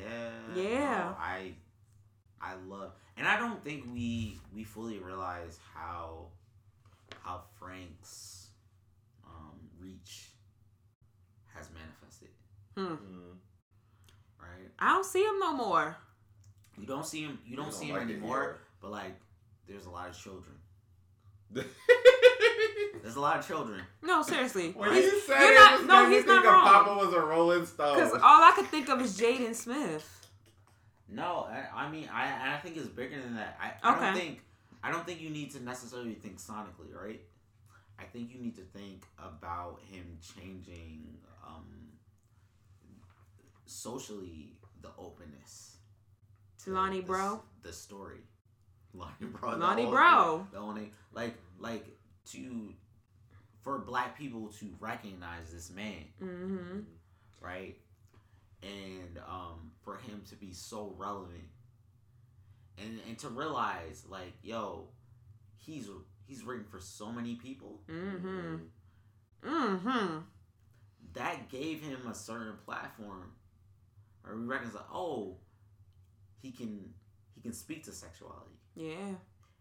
and those are conversations that we need to have um and so when i when i think about him i i care less about sonically he's amazing Mm-hmm. like nostalgia ultra channel orange Channel Orange, yep. yeah they are amazing uh, probably probably like closer to home for me than blonde Mm-hmm. or anything else Yeah. right Those Um, those hit home for me too. but what i what i see for him is pushing the conversation Yeah. into boundaries that are on the surface uncomfortable Mm-hmm. and i love that I remember having, I remember because Channel Orange came out, and I remember having a conversation with this boy I was talking to about pyramids, and like, I don't know that honestly that conversation we had, I was just like, oh, I kind of like you a little bit more because I respect. No, I respect the what you're saying, and I can agree with it, and I feel like we've reached a different point in our relationship where I feel like I can understand what you're articulating now. So yeah, I, I agree with definitely what you're saying. yeah because there's such a stigma uh, associated with um just black male vulnerability sexuality that isn't traditional and um us being able to express ourselves Mm-hmm. in the full spectrum right whether that be emotionally intellectually spiritually and I- think he did his part in that way Yeah, Frank was Frank was very pivotal. Like a song that myself and my friend Kelsey we always share with each other as one of our favorites is Pilot Jones. yeah And I don't know, it's so short and simple and sweet, and it's just like it gets to the point, and there's so many innuendos and like anecdotes within that song, and we're just like, yo, wow, like you Pilot Jones, you know. But, um, yeah, I mean Frank was Frank was cool. I'm glad I'm glad he appeared in this decade, but also Tyler the Creator. He scared me at first. I didn't know what the fuck I was getting into with that you nigga. know i loved him Goblin, like the Mm. black eyes and shit. He scared the fuck out of me. Um, Earl Sweatshirt, like yeah so. I definitely was picking up that energy from him, from Max, Mm-hmm. because he put me onto them. Um, and who else? Oh, it was a lot of people in this decade. We had the Weeknd. Oh my gosh, the Weeknd! Wow. Oh god. Before trilogy, remember the Weeknd was doing his mixtapes. Yo, I No, was you not wanted feeling him before at me all. i was Oh, I yeah. was- trilogy was what opened it up Really? But trilogy was all his mixtapes, like House of Balloons, and Yes. oh my, I fucking loved House of Balloons. he was on it I know. before i was I what, and I never saw his face, so that kind of is what intrigued me too about You're him. 100% right You're 100% We didn't see right. his face. We, we didn't never see his saw face. Weeknd. Even at trilogy, we did not see. We didn't see his know face. Who Weeknd, the Weeknd was. Nope. That is like a very very good move. Mhm. I like her. That was that was brave. Mhm. That was brave. Yep, and that I feel like that's why her and like um Party What's his next name? door. PartyNextDoor That was, in that era too. That wouldn't have Definitely. PartyNextDoor wouldn't have happened without the Weeknd. And I Yep. Lady Gaga. I Gaga, didn't like The low Weeknd. key. and what? You think so? Lady Gaga low key.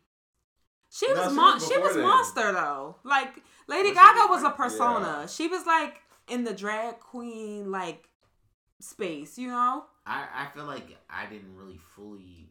I didn't. Really You don't understand fully, her? Yeah, like I didn't know what she looked like.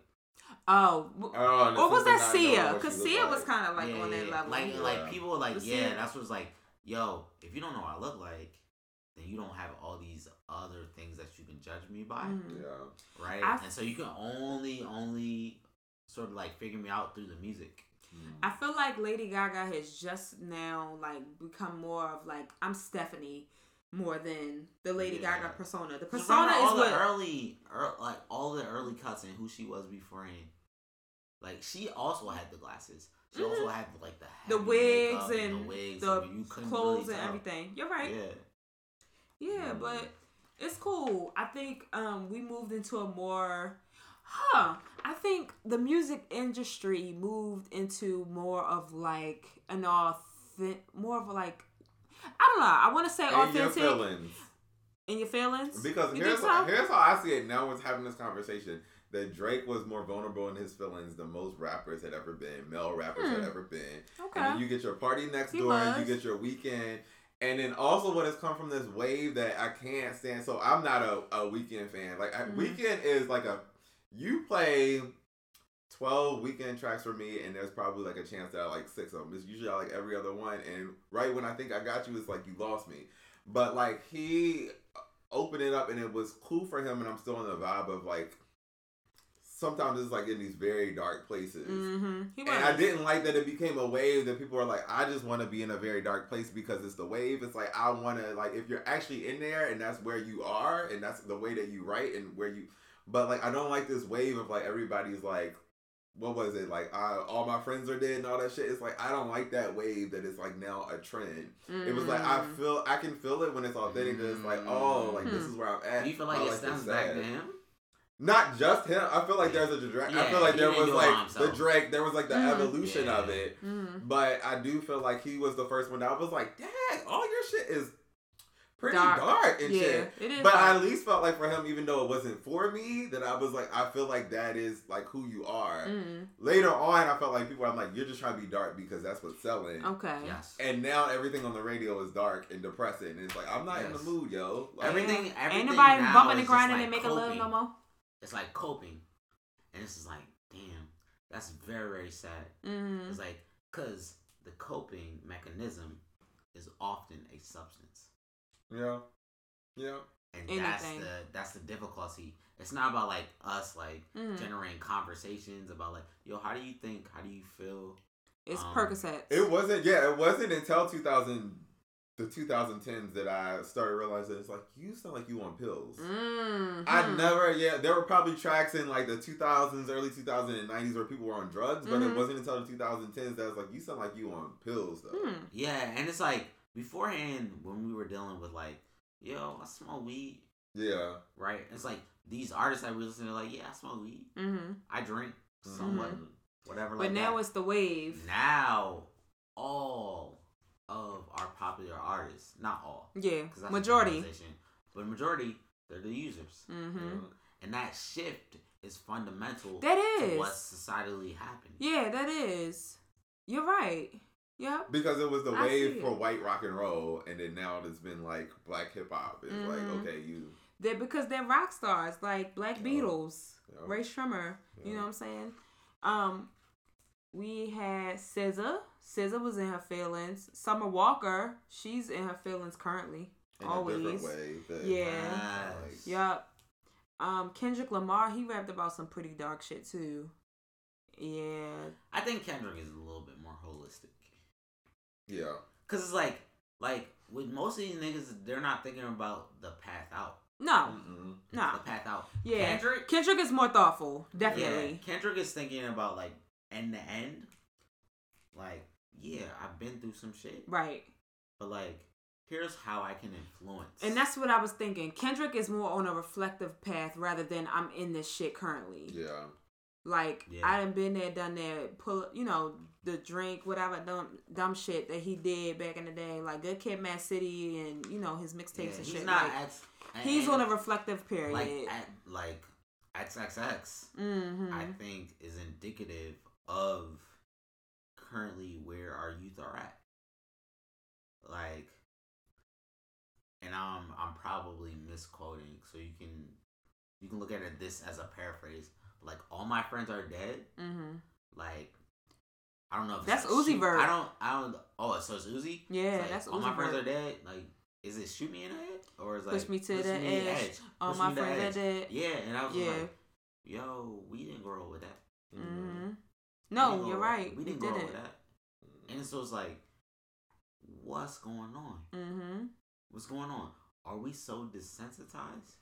I don't know. and we don't care enough that like, yo, these kids are just like, all right, I just I'm, feel I'm like checked out. I just feel like it's so many extremes because I feel like hip hop and R and B culture because I feel like they're congruent now. Mhm. Um, they've almost become synonymous at this point because that's all your favorite rappers are singing and all your favorite singers are rapping. Um, Mm. I want to get into like the idea of the misogyny. It's still chasing. We're still chasing the misogyny and the the luxurious life of being a rapper and a rock star and having women and money and all that. But now it's like on the dark side of being like this shit ain't all fun. It ain't all gassed up to what we thought what what we want y'all to think it is. Like more money, more problems. Biggie said it, but this is what the fuck we living in. I Can do we- like that. Like, um, more people are being honest about that, and I think that's something that's happened in the 2010s too. Even with not even celebrities, but people being like, "This is what's going on with my mental health. This is what's going on. How I'm not happy and all this stuff." Cardi has done plenty of videos of being like, "I'm famous now, but this shit ain't all that what I wanted it to be." Like, Yeah. I I like that and want more of that from people. And while um, Cardi gets cracks for oh she shouldn't be as transparent as she is, it's like one of those things that I like really appreciate. Um, that people are slowly trying to figure out and get their footing on. At least Mhm. new artists is like I can be who I am Mhm. without being super polished and all the things. Mm-hmm. And you need the I like balance with everybody else who's like being dark and super sad Yeah. and just not saying shit and leaving you there, you know? Yeah, I agree. I do think they're more leaning towards the sad because it's trendy, Yeah. or the the more drug use and all that culture because it's the trendy shit. It's Yeah. like if I Google certain key terms, like I want perks, I want all this shit. Because back in the day, like we had we heard sipping on some sizzurp. That shit was like kind of Yeah. new to us. We weren't Sip, involved, sip. right? But that shit was Mm, one song in a plethora of songs that was about shaking ass and booty grabbing. You know what I'm saying? Versus now it's just like I'm on perks. I don't know. I'm on I want to refocus. I want to refocus this conversation on the misogyny, Okay. right? Because we have had something happen in the past two years that has specifically been about the rise of black female rappers. Mm-hmm. And so when we talk about people like JD, Yeah. Strippers on yeah, the like, microphone and shit. yeah, and it's just Mhm. like, yo, what have you been talking about the whole time? Okay. What have you been talking about the whole time? That's very much different Getting ass from, from what these these, women, women are these strippers about. that you love, Mhm. to the windows, to the walls. Seriously though, I mean it's Yeah. funny, but like We seriously, need to unpack this shit because in Mhm. 2010, that conversation I think this might have to be another episode of No Class too.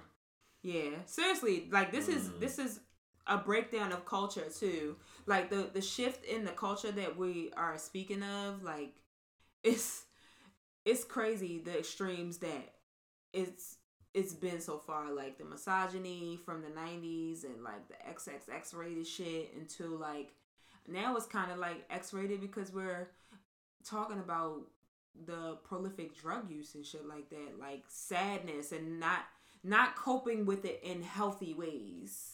Yeah. But keep going with the misogyny. no, and, and like that that shit is a problem for me. hmm Mhm. Cause like you have this whole history, right? We we can very consciously like look at what like everything, all the tropes, right, that have existed. We have evidence in Big- music videos. Big, yeah, yeah, big pimping, spending G's on a yacht, Yeah. lady shaking ass. Can I just tell you that I thought Mm. Big Pimpin' was Big Pimpin' spending Cheese. cheese. Yup. On And so like, when you look at that, and it's like, yo, this is no different. Mhm. It's no different. Cause it's the same thing that you talk about. Mhm. Why the fuck are you talking, JD? And he's not the only one, No. Mhm. right? No, he's Because this is the definitely male perspective. Why do you have a problem with this? And I think that speaks to our insecurity, right? And a condition that we need to change. And so when I look at Megan Thee Stallion, Mhm. Saweetie, Mm-hmm. um, Cardi, um, City Girls, all that shit, I love that shit. Mm-hmm. Even though I don't listen to their music all the time, it's like, yeah, fucking challenge these niggas. Mm-hmm. Yeah, make them come out and speak their ignorance. It's a both thing to me. Oh, okay. I remember time. It's a both thing to me because it's like uh okay, if we not gonna change and switch it up, then it's only fair that women be able to do the same shit and like you need to eat that shit. Mm-hmm. But I'm always on the same as like, yo, this is a broken system. I don't want all of us to keep on operating in the same broken system and be like, let's equally operate into it. Let's like figure out a way. And I'm still waiting on the like, how? When, at what point do we move on to this? Like, we don't want to objectify women. We shouldn't objectify men. Like, at what point are we gonna be like, we all just gonna? And everybody acknowledges it, Mm-hmm. and it's like we still go on No, with the everybody same thing. doesn't acknowledge it though. There, there's gotta be acknowledgement of that. Like, men, even if men, men are like, men need to acknowledge. But it. even in men being like, these are my bitches, and uh, like that's acknowledgement. It, you men may not want to go that deep and acknowledge and have a conversation about that, but that alone right there is acknowledgement of of something. No, and you, I men need, know enough that like you don't go in certain spaces and use that, right? No, So there's I need, of that I need, I need men to fully acknowledge it in a real way. Where it's just like if we're still having conversations about like what women are allowed to say and what they're not allowed to say, like from a male perspective, then we failed. Oh yeah. Mm-hmm. In We're no way are we still- close we're to still, doing any. We're still having those conversations, and for me, that's just like, oh shit, like, nah. yeah, we're Yeah, still a long, That's like long way. no, like no, no, no, no, no, no, no, no, no, no. Like what he did, JD. I'm speaking about. Mm-hmm. Um, and there have been other niggas who have done this, and I'm just like, yo, like what world am I living in? It's still 2019. And like I've learned most of the things that I've learned, I have learned from women. Mm-hmm. My my dad, he's been instrumental in my life, but outside of that, it's been women who have taught me the ways of the world. I'm Mm. sorry, but a lot of these rappers been raised by single women, so I mean, let's I, give. I will let's, always let's remember. unpack that. Remy was like when she right before she went in jail, she was like, "Yo, there can be 100 rappers out, and they will always be like, there's only like one spot for one female, and always want us to fight for it, and if Mhm. the two females have to fight for it." Out of those 100 rappers, 90% of them gonna be whack as shit, and nobody Mhm. gonna say shit about it. But the male. two female rappers, they gonna make them fight about and battle Yep. about it, and it's like that's.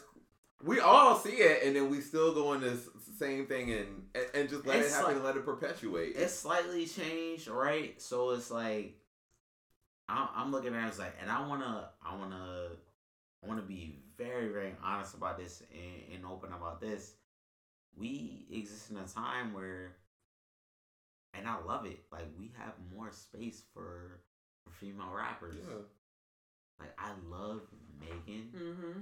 I love Cardi. Mm-hmm. I love Rapsody. Mm-hmm. I love Noname. Mm-hmm. I love Jean Grae. Mm-hmm. I, I love all of that shit. Saweetie included. Yeah. And um it's just like that's just the start. That's just the start. Cause we need to allow so much more space. Cause when we had a Lauryn Hill, we didn't appreciate it. Nah. We did not appreciate it. And because You we did think not so? no, No. no, hell no, No. nigga. No, so? No. nigga. Wait, no, why? No, No. we did not appreciate it because if we would have Yeah, appreciated it, she wouldn't have to do all the shit that she does now. Where it's just like, Yeah. oh, you need to call me queen. She's rebelling. You need to do all this shit. You need against like, yes, culture. Mm. those are setting boundaries. Oh, you those mean are like the- setting boundaries. Wait, are you You're saying right, like it's the industry rebellion. didn't appreciate her, or us as fans didn't appreciate her? But the industry is I reflective. I do. The industry is a reflective of society. I think both Mm. because I think now we're like we're at a point where we want Lauryn to be who we want her to be, and she's still on that trajectory where she's like, I don't give a fuck what y'all say. I'm gonna do what I'm doing, and I'm Mhm. keeping it the way I want, and that's 100 with me.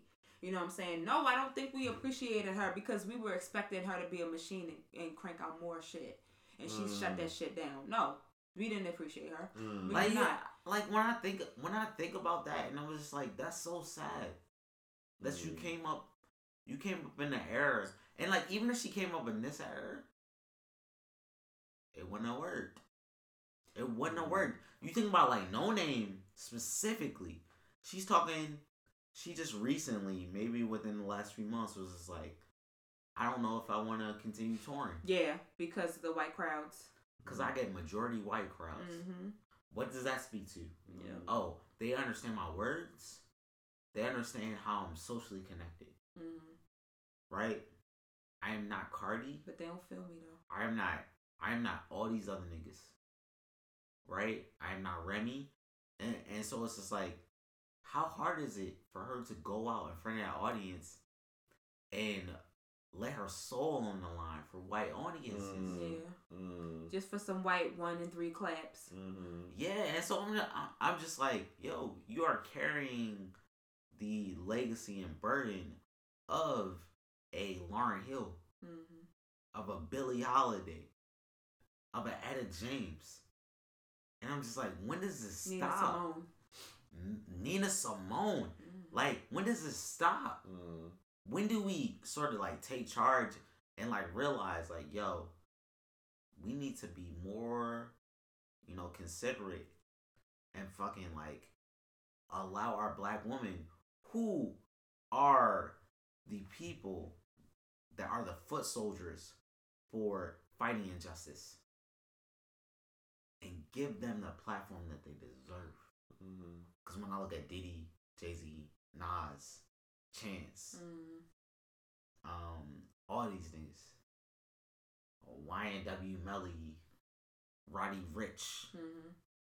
I had a white person ask me, like, about Noname's issue with having all white audiences. Wow. She should have an issue. Mm. Oh, that's what they said? No, no, no, no, no. She he just asked me, he's like, Oh. yo, what's your perspective? Okay. Cause I want to understand. And this is my homie. And he's like, I just want to understand. And he understands, like, yo, we fill up most of this country. Mm. right?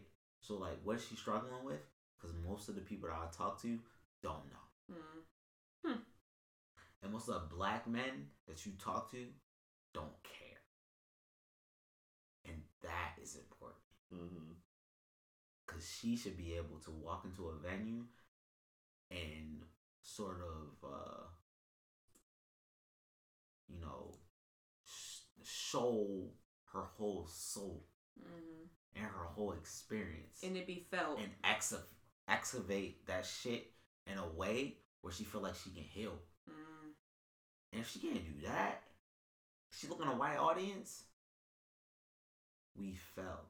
Mm. We don't support. So when she calls us out, you expect her to look at a white audience and be okay. She's talking about her experience. That's something we should identify with. Mm. and we don't allow space for black women, black entertainer, black female entertainers to exist. I gotta think on this some more. I we went to see Jamila Woods this year, and I was Mhm. surprised at how many white people were there. It wasn't majority white people, but there was a good amount of white people Mhm. in there, and I was surprised. And I was like, "This is Jamila Woods, though. Like, Mhm. why the fuck? Her music is black as fuck. Like, why are y'all here? Like, oh, it's interesting. I think I think so my take on it would be that like niggas don't have time to think about shit. We don't. No. We try to put food on the table. We're trying to make sure that you get home safely. You We're living trying to make sure you survive. Yeah. Like so, survival got come first before thought, thoughtfulness, and emotional maturity and shit. Yeah, you don't got time. hmm So it's like I we like this got time. conversation. I do. this is a whole. Yeah. I know. We went on a This is whole a whole different rabbit episode. hole. Yeah. Oh shit. Let's go on. Let's move on. All Stop. right. So the next topic, and this relates to biopics, Hmm. is momentous movies, right? hmm And so we've, I think we've already talked about Moonlight and the impact that it's had culturally and socially. Um, but there are quite a few other movies that have had so much of um just like a just like a bomb in the cultural space for America and has allowed us to have dialogs Mhm. and conversations that we wouldn't typically have um, that we need to call out. Um, one of them that I see on this list, Selma is huge. Yep. Get out. Get Out was huge. Yes. So we gonna start this conversation and get out, because I think that Did we know each other then? The- um, Like, did, were we doing the podcast then? I know we didn't believe we record on it, Mhm. but did we? yeah, I believe Yeah. you were. Okay. Because Get Out Get Out was was someone new. Yeah. Yeah. Get Out was someone new, Jordan but Peele it's was yeah. Yeah. Get Out was more it's it's super relevant and um I I think that there has been an expansion Yeah. right in how you view black culture Mhm. and what we're able to offer to you Yeah. right in our understanding of America. The sunken place was a Woo! big deal. It was a big topic that we we you know Hallelujah. we didn't talk about, but you know we could get into it. I think it helped to it it helped us to kind of express ourselves in what we feel in white America for real, for real. yes, yes, and um, there are people who are super masterful, Hmm. and how they um position ourselves. Mm-hmm. I think it's one of few movies that I can appreciate that can be for both audiences in that for black people can watch that movie and be like, I left understanding this and I related to this. And white people can have a totally different um, understanding and connection to it and that both are okay. Mhm. There's sometimes I go places I'm like, what you walking away with thinking? And it's like, that's not okay. But it's like, it's, it was just placed and put in a way that it was like both black and white people can walk away and still be like, okay, I got something that I need to like think on and got Mhm. something from that that like feels fine. That doesn't feel like can happen with. I had never felt with movies before, and I'd be like, oh no, I don't want to talk to white people about it. I don't want to know what you think about it, all this. But I was like, yo, this has actually generated good Yeah. conversation on both sides. That is like, uh, I like that. I appreciate that. How do you feel about us? Ah, Us was good. It didn't do the same thing for me. Hmm. it didn't do the same thing for me. Um, I do want to see Us again. I only saw it once. I saw. Mhm. I did watch Get Out what like two or three times, but So it didn't do the so same for me as Get Out. Get Out hit closer. Obviously, Get Out hits closer to home, Yeah. right? So what us for me does is um, it it magnifies the social condition that exists in America, Mm-hmm. Mm. right? And and in that sense, it is almost a sequel to Get Out, Mm-hmm. Mm. where it's just like this is what you have done to black people. Mm-hmm. And this, this, is, is this is how the effect Mm-hmm. of the foundation Mm. has affected Mm-hmm. your world, Mm. right? Not care about people. Not care about community. Um, you do not think introspectively, right? You are not connected. Mm-hmm. There is no synergy. It is not about building a a system or a society that works for everyone. Hmm. Right? And in that sense, you generate revolution. Right? Because the underlings have consciously been ignored. Mm-hmm. Mm. And so that's what I see between these 2 Mhm. movies. Mm. Um, and and that's how I viewed it. And in that sense, Jordan Peele to me is a genius that Yeah. we have needed Mm. to you know just continue talking about the complexities of Mhm. race in America. Mm-hmm. Mm. Cause like we don't, No. We don't, we don't, we don't, we don't pay attention to to all these idiosyncrasies. No, that's too deep. Superficially, us, these were people trying to connect across the world on the superficial level. But then when you dig deep into it, you're like, you're thinking about that doppelganger, what that doppelganger represents, and Mm. it's like you were the spit of the society. You were underground, like you were not thought of, and you know the reason Red was underground was because she was kind of thrown away as trash, like you know. Yeah. But she had a voice for some reason because she was supposed to be on on the surface, you know. Yeah, and like even even when you think about that, because it, it it does take a a certain level of just an investigation, right? And really wanting to like break through into that movie to understand how it connects. It's like, why were they underground? Hmm. What symbolism exists there? We know the history of America, Underground Railroad, Mm. right? This uh, idea of escape, right? To return to freedom, right? For an, for an oppressed people, right? And so there's so much happening there for me. That's just like, damn, yeah. You I felt wanna, that. I want to talk. I want to talk about this because this is just get out. But like, this is the second lecture. Yeah. Mm. I think that movies have gone in a space where they're not only just superficial, like we can get a lot out of these movies now.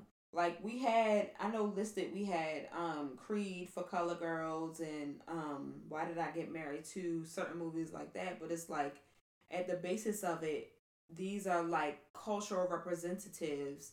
Like they used to represent something so minuscule back in the day, especially for like Creed and for Color Girls and stuff like that. Like, Well, not for color girls. well, for Color Girls, no, not really. But at the same time, that was something that was adapted previously. Like, you know, that was an adaptation of something, and now it was on a bigger screen, and we got to see him in different characters, and like, then people were just like.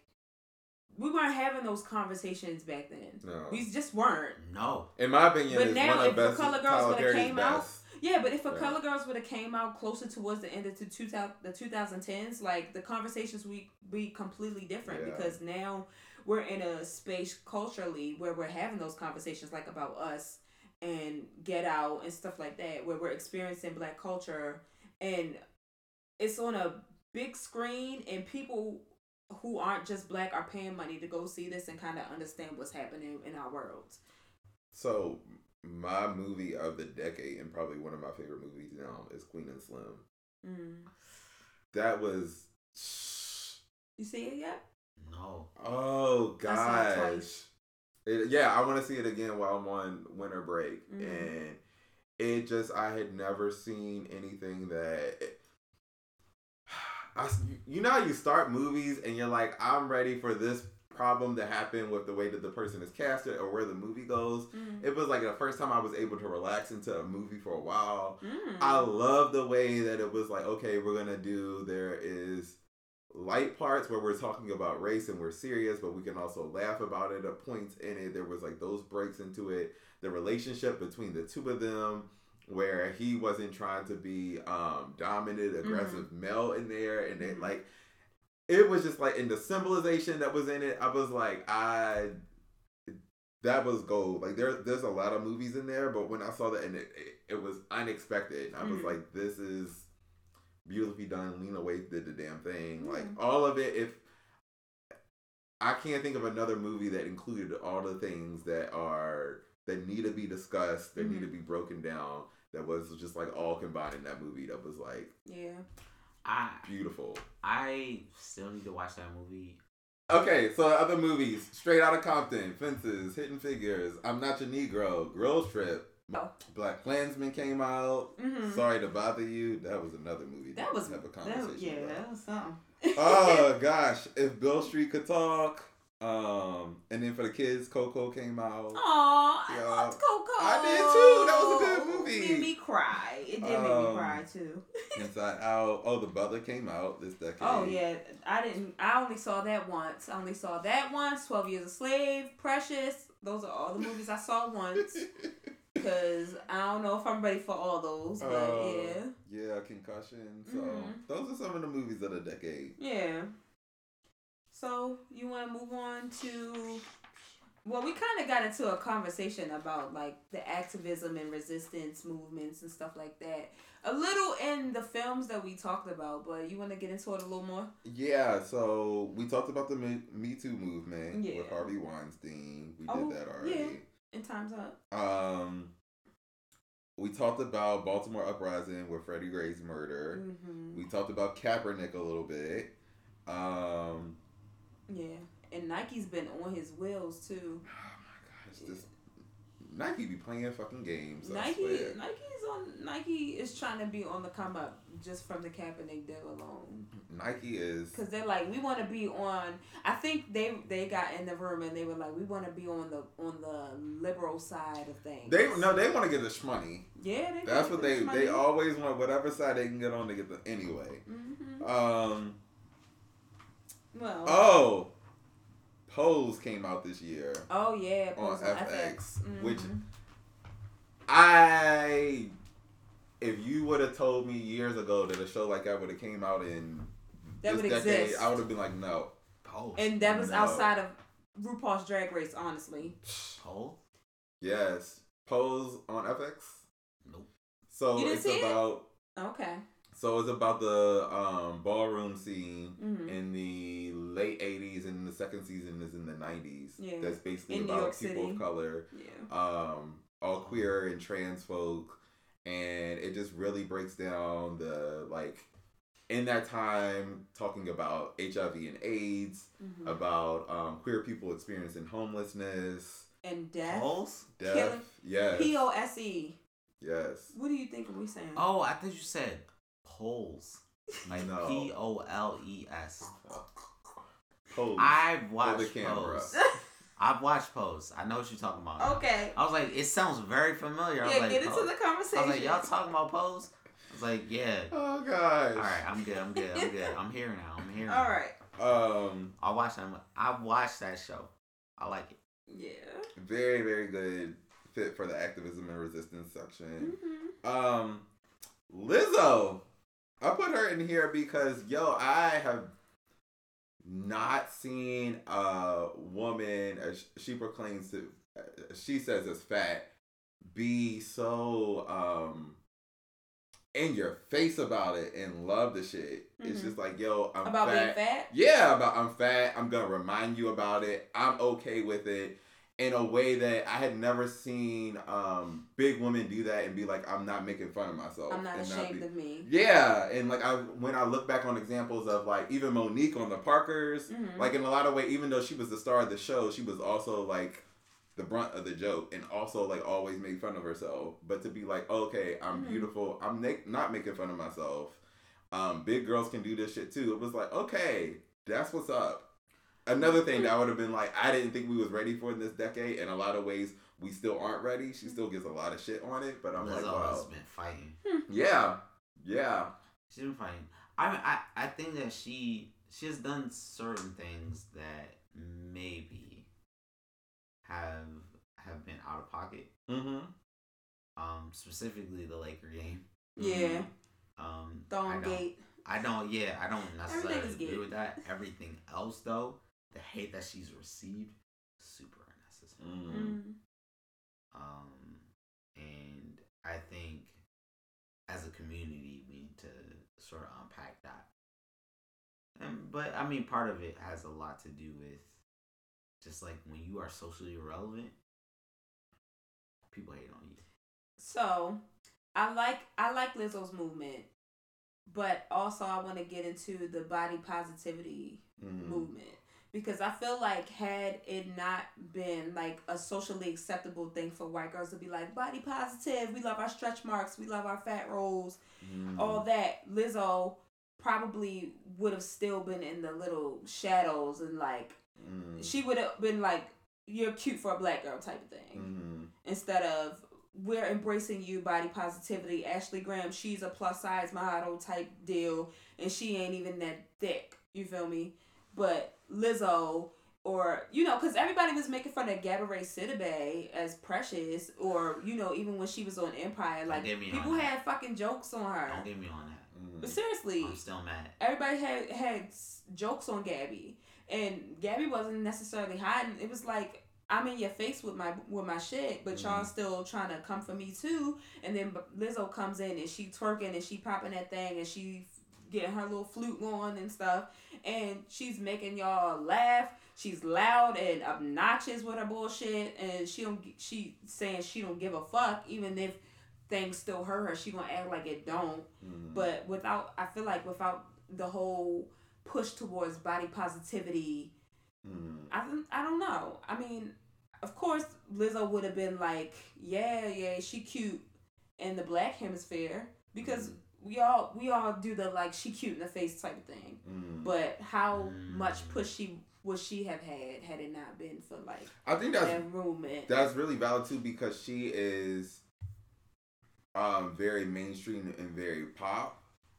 Um and wow, I never thought about that. That in with white audience Mhm. about also how much that has propelled her. But for most black people that like her, maybe have been like, oh, I like this song, I like this song, but like what she represents Mhm. most of the black people are like, I like more of what she represents than the music that she is making. Mhm. And then I've seen more white people that are like, oh, what she represents is cool, but I like the The music, music, that she makes. Yeah. Wow. I mean, I think she's the perfect perfect representation of uh, right place, right time. Mm-hmm. Mm. And uh, to your point, white America, there are a lot of white women and then white gay males Mhm. Mhm. who think that they have a black woman inside of them. Mhm. Mhm. Mhm. oh my gosh what Yeah, and so when Yeah. you you think about that and those identity politics, right? It makes sense that a Lizzo in this this liberal Mhm. left wing society that we're moving towards, that she would flourish. Mhm. And then you you couple that with all of these other voices that feel like they are not heard. Mhm. and then it makes sense for for black people to not like necessarily or like and I don't think it's everyone, but I think it's like a s- specific like small section, Mm. a small group of black people are just like, ah, she don't represent us Mhm. because they just hate. Mhm. But um, that just it speaks to the dynamics of race in America. Mhm. So I don't know. I would say, Lizzo, keep doing what you're doing. feeling good as hell Yeah. like they need to kiss your ass, all the song you had Kiss on your my commercial. ass. Mhm. Um, last thing that I have is, of course, Black Lives Matter movement. Mhm. Um, we lost a lot of lives today to this year, I mean, this decade to police brutality and Yeah. other forms. Um, but what I like that has come out of it, for example, Trayvon Martin's mom um, running for office. Um, there was another mom, um, was it Eric Garner's mom, that's also running for office. So I'm excited to see what 2020 is gonna bring in um, people mo- mobilizing and being more active in. Uh, and this is another conversation, but being more active um, in politics and in elections, Mhm. even though that's a system that I don't have a lot of faith in and believe in Hmm. very much. But it's also good to see different faces in there. So maybe at some point I will have faith and believe it in it if there's more people in there that I, like I begin to trust. Um, so hopefully that's a glimpse of what we'll get into our 2020. Mhm. Um, last thoughts. Anything that we didn't talk about that y'all want to add on here? Max. Oh me. Uh, oh me. Yes, you've I been waiting to get back to us to talk to us. I, I think I'll return to the conversations that we were having before we started this. You know, black people need to deal with their trauma. Um, people of color need to deal with their trauma, and needs to be open about having conversations about that. And it doesn't need to be defensive. You need to unpack it with Mhm. the same people that you rock with. Um, And if we can't do that, then you cannot arrive at solutions. We spend so much time, and right now I'm speaking specifically about black men, um, trying to cope and defend ourselves. And if you do that, you cannot live life. Where is the love? Yes. What I want I got a song for it all. what I want for for black people but seriously. is be able to find um not only themselves but find a life worth living in America. I want black people to live. I want you to think about your thoughts. I want you to think about what you want. I want you to think about what you enjoy. I want you to be present in moments. I want you to live. I understand the condition. I understand that you have a lot to deal with. Right? But do you if you do not take these strides to learn how to live in this space, then your whole life can go by you.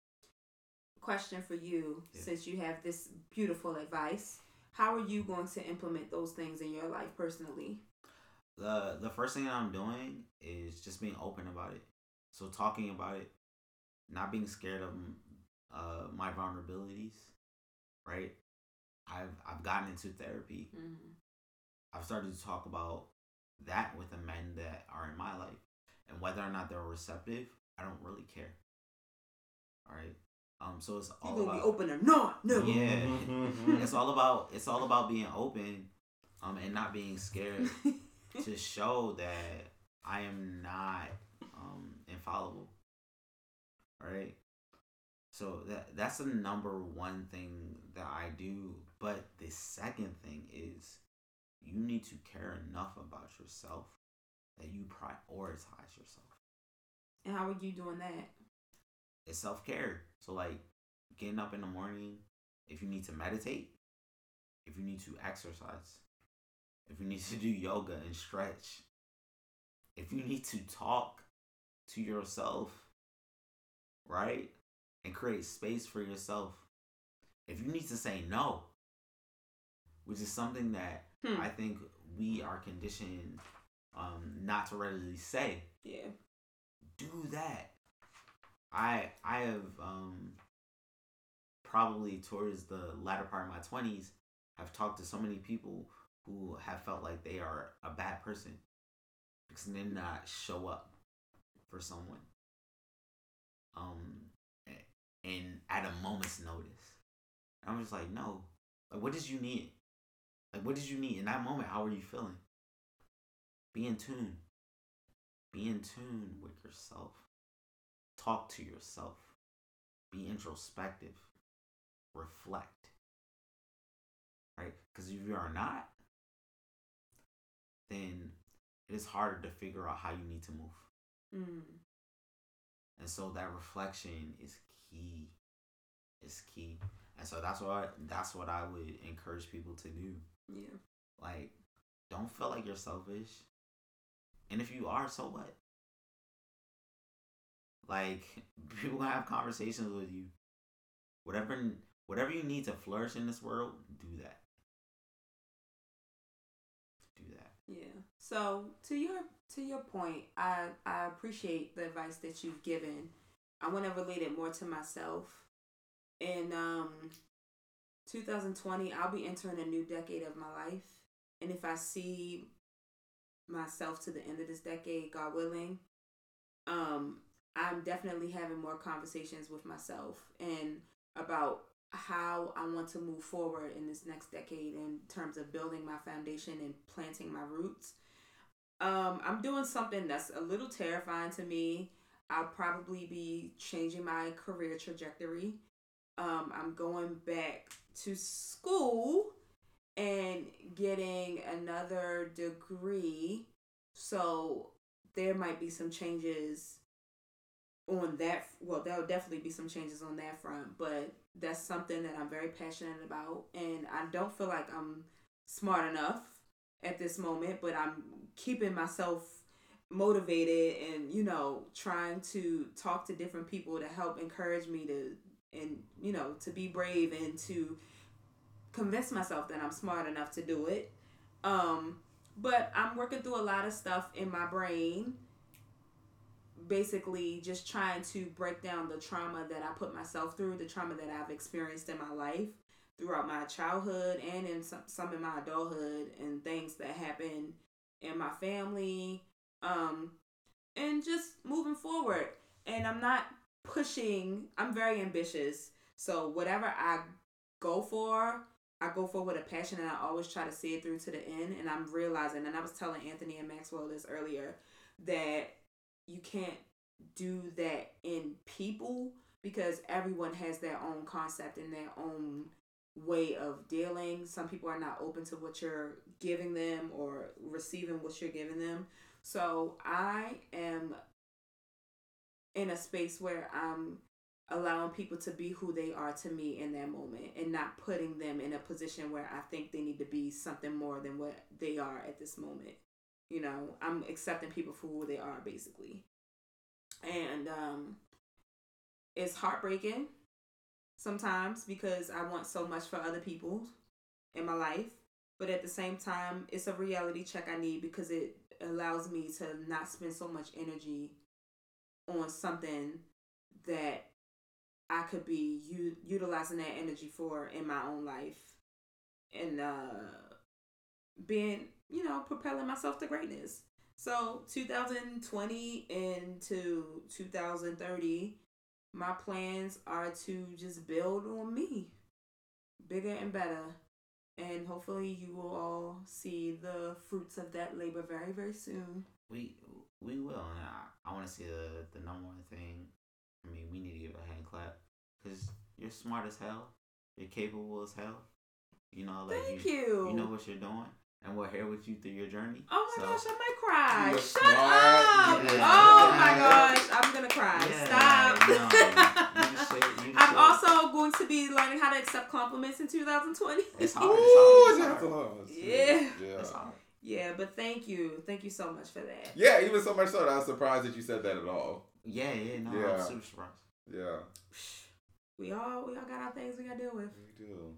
What you doing, Anthony? Um, I'm realizing that, um, and this is kind of like in reflecting on the decade, Mm-hmm. that the way that I started and the way that I ended, so different, such a totally different person, and that it's like, yo, um, God only allows you to be in waves and in sessions for like how long you need to, and then pushes you on to the next thing. So like in this decade, seeing how like I've dealt with like everything from race, relationships, sexuality, masculinity, like all these things that um before this decade and younger that I like didn't have the tools to do and I was like I don't have time to because I'm like hustling and all this shit.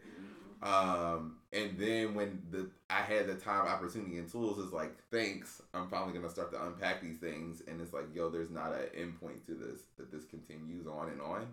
Um, and so commitment to myself to keep on doing that work, but which always happens on top of on top of what you learn from like the other two years. Like those things Mhm. don't just like go away. Like it's on top of, and it makes more of your learning and interactions and operations more complicated because you're trying to like hold all of these things and these experiences um and so in that trying to be true to who i am that i've learned from those experiences so that means being true and showing up with family the way that i would show up in other places that Mhm. respects me and honors who i am which has been hard because i realize um that I do a lot of compromising of who I am. I'm not really my true self when I'm with family. Okay. And so it's like practicing on being like, Real, I'm showing up here the way that like I need to show up and that it's healthy for me because in a lot of ways the way that the person y'all see is not healthy for me.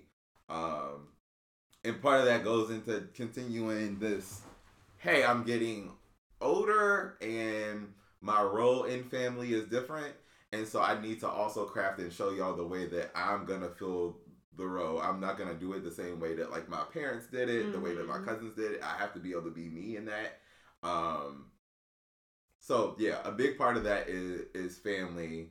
Um I'm at a place that in work and career that it was like that it's been like okay, you um had to spend some years on doing some observation and some learning I'm ready to move into the action. Like I'm ready. I feel like I have enough stuff that it's like, okay, I'm ready to do shit bigger, Mm. um, louder, more audaciously. That's where I'm at with that. Um, You and your Lizzo feeling good as hell, huh? Nah. so that pretty much sums it up for the most part. It's like I know that um my plan is tomorrow and the day after to like map out and figure out what my plans are for the year. Like Yeah. set some goals and I usually set like quarter goals and things like that. nice.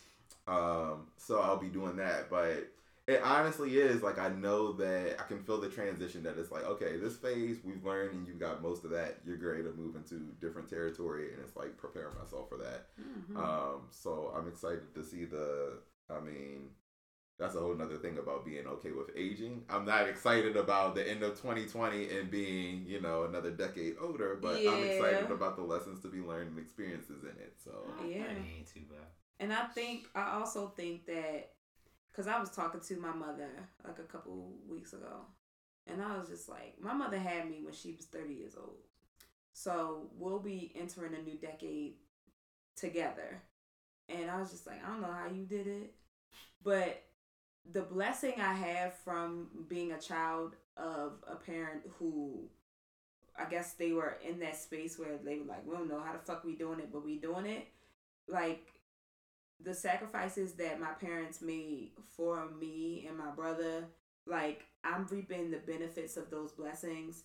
And now I can push the trajectory of my family forward a little bit. You know, just move the a, a little bit closer to Just like the on the success we all want to see. Yeah, like I'm. I feel like I always say this too. I feel like we're the improvement on their design. mhm. Our parents or whoever we were raised by, whoever we were influenced by when we were growing up. You know, I think 2020, this new decade, we can show how big of the improvement we are on that design because the beginning of 2010, like we were we were kids, kind of. You know, like we were adults technically, but there was so much that we lacked in understanding and we could not figure out until we kind of got into a space where we were comfortable enough to figure that shit out. Mhm. So we're appro- we're improvements on our parents' design, y'all. I like the way you said that too, because it's so much for for you, not being the like we gotta be the um best that ever did it out of and beat out everybody else. It's like like being the improvement for like me and for my situation. You know what I Mhm. mean? That oh makes me think of the Queen and Slim quote when he was like, "Why black people always gotta be great." Yeah. Why black excellence? Yeah. But Max didn't see the movie. He movie, didn't see the movie though, so he, he missed the whole. I'm gonna see it. I'm gonna see it. Um, do y'all have any awards y'all want to give out for the decade? I want to get my award, the Queen of Slam. I'm just kidding. I can't. Um, let's see. I would like to. Hmm. hmm, hmm, hmm huh. I want to give an award to.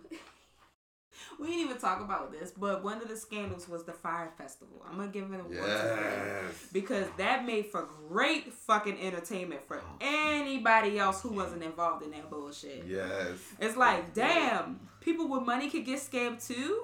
How about it? You know, I just thought that was funny, and I also think it's hilarious that Ja Rule was just like, I want to try another Fyre Festival, but it's not gonna be like this one. Like, I just think it's hilarious. I'm gonna Didn't he give just a release a song? irk. dang, Because he just got a legal What's my proceedings. motherfucking name? Are you? I'm like, you should have been glad that you got all that shit clean and you still Exactly. acting up. Uh, okay, I have three. I'm gonna do one. Okay. I'm gonna do the Great Philosopher Award, and I'm giving that to Baby because in this decade, decade he gave us the "Is you done or is you finished?" Oh my gosh. Put some respect on my name also. You forgot about that. Is You gonna put some respect on his Uh, name. you If you can honor Ray J, let this man honor Baby. Breakfast Club, it's the same thing. I'm gonna give it. I'm, I mean, I'm questioning your line, but I, I'm gonna give it to you. You didn't allow me that space, but you know, I'm gonna, I'm gonna do that for you. You got an award, Max? Um, I'm gonna give my award to the evolution of sports and um, specifically basketball.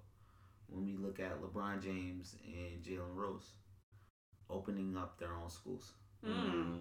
right? So being able to leverage your platform in such a way that contributes back to your communities. Mm. Shout out to people who aren't dumb jocks though. Yes. Mm. That was a stereotype that lived for a very long time. Yes, Yeah. you do not have to shut up and dribble. Um, and I think that that is still a conversation that we are having um, as it relates to sports. And, and so, as a fan, um, I, I believe in that.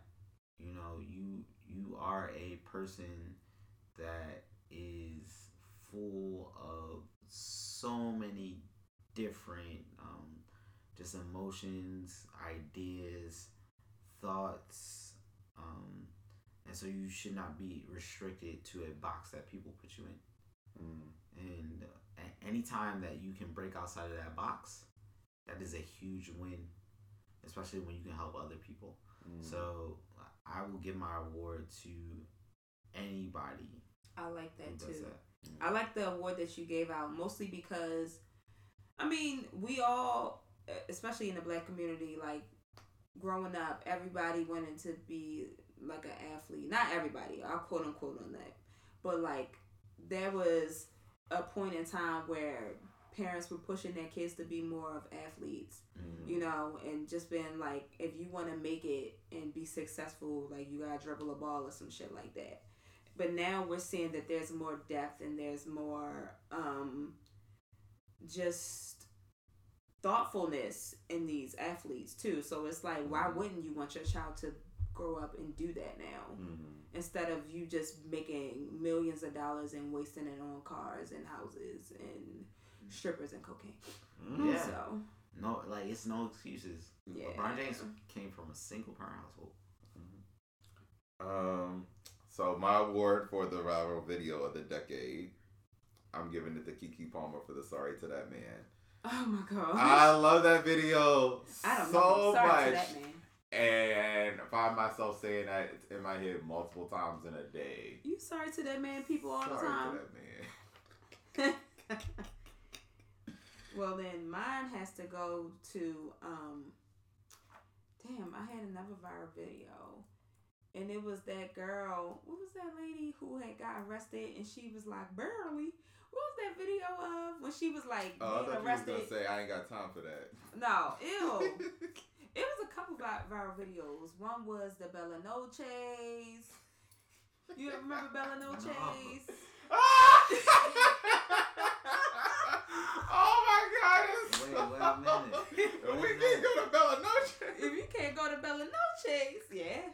Bella Noches was it. Oh, we need to post that on our page and be like, here's a throw. There you go. What's Wait a minute. All right, Max, you got homework then. Yes, your homework. Wow, got homework. homework. Um, Oh gosh. what is my viral video? Um, off the top, probably to this day, oh my gosh, what is it? till this day, Deontay Wilder. Yeah, when he he got asked, um, I forget what question he was posed, but he tied that back to like the struggle of like black people in America. Ooh. And he was like, Deep. I've been fighting. He's like, How you gonna ask me that question? I've been fighting to this day. Ah. yeah, he's like, that's why people be saying to this day. To Oh. Yeah, yeah, like, cause he was out there. It's like, how you gonna ask me that?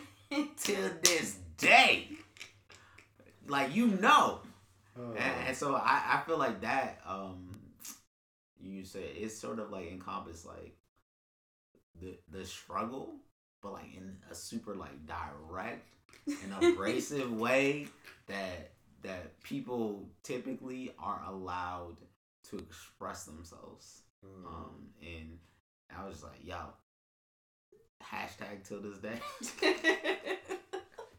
Niggas are still doing that. Too. Oh god. Like to this day, people be asking me questions of like, yo, you still wearing that till this day? oh my gosh. Oh gosh. All right, here's my last one. Okay. Um, the award to No Fucks Left to Give goes to Mo'Nique. Ooh. Mm. Yeah, that was the first one that popped in my head. no fucks to That no fucks right left to give. She, I just thought that when the beef first started with Tyler Perry and Oprah, that at Mhm. some point she was gonna change her mind. No, and she is just still full force. Yeah. I'm sticking to my guns. I don't give a fuck. I'll burn all the damn bridges. Her and daddy, yup. Uh, Her and daddy, right up in Oh, there, okay? do y'all have I'm Mr. Ogilvy. I'm just Maybe. playing. So I'll I'll change my mind in that regard. You don't want to do to this day? No, no, no. For Oh. like, no fucks left to give. Oh, Mm. what's that for? Maybe it's Kanye.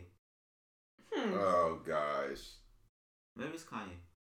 He really don't give a fuck. I mean, I guess. He don't. He don't. He don't care. He don't care what you think. No.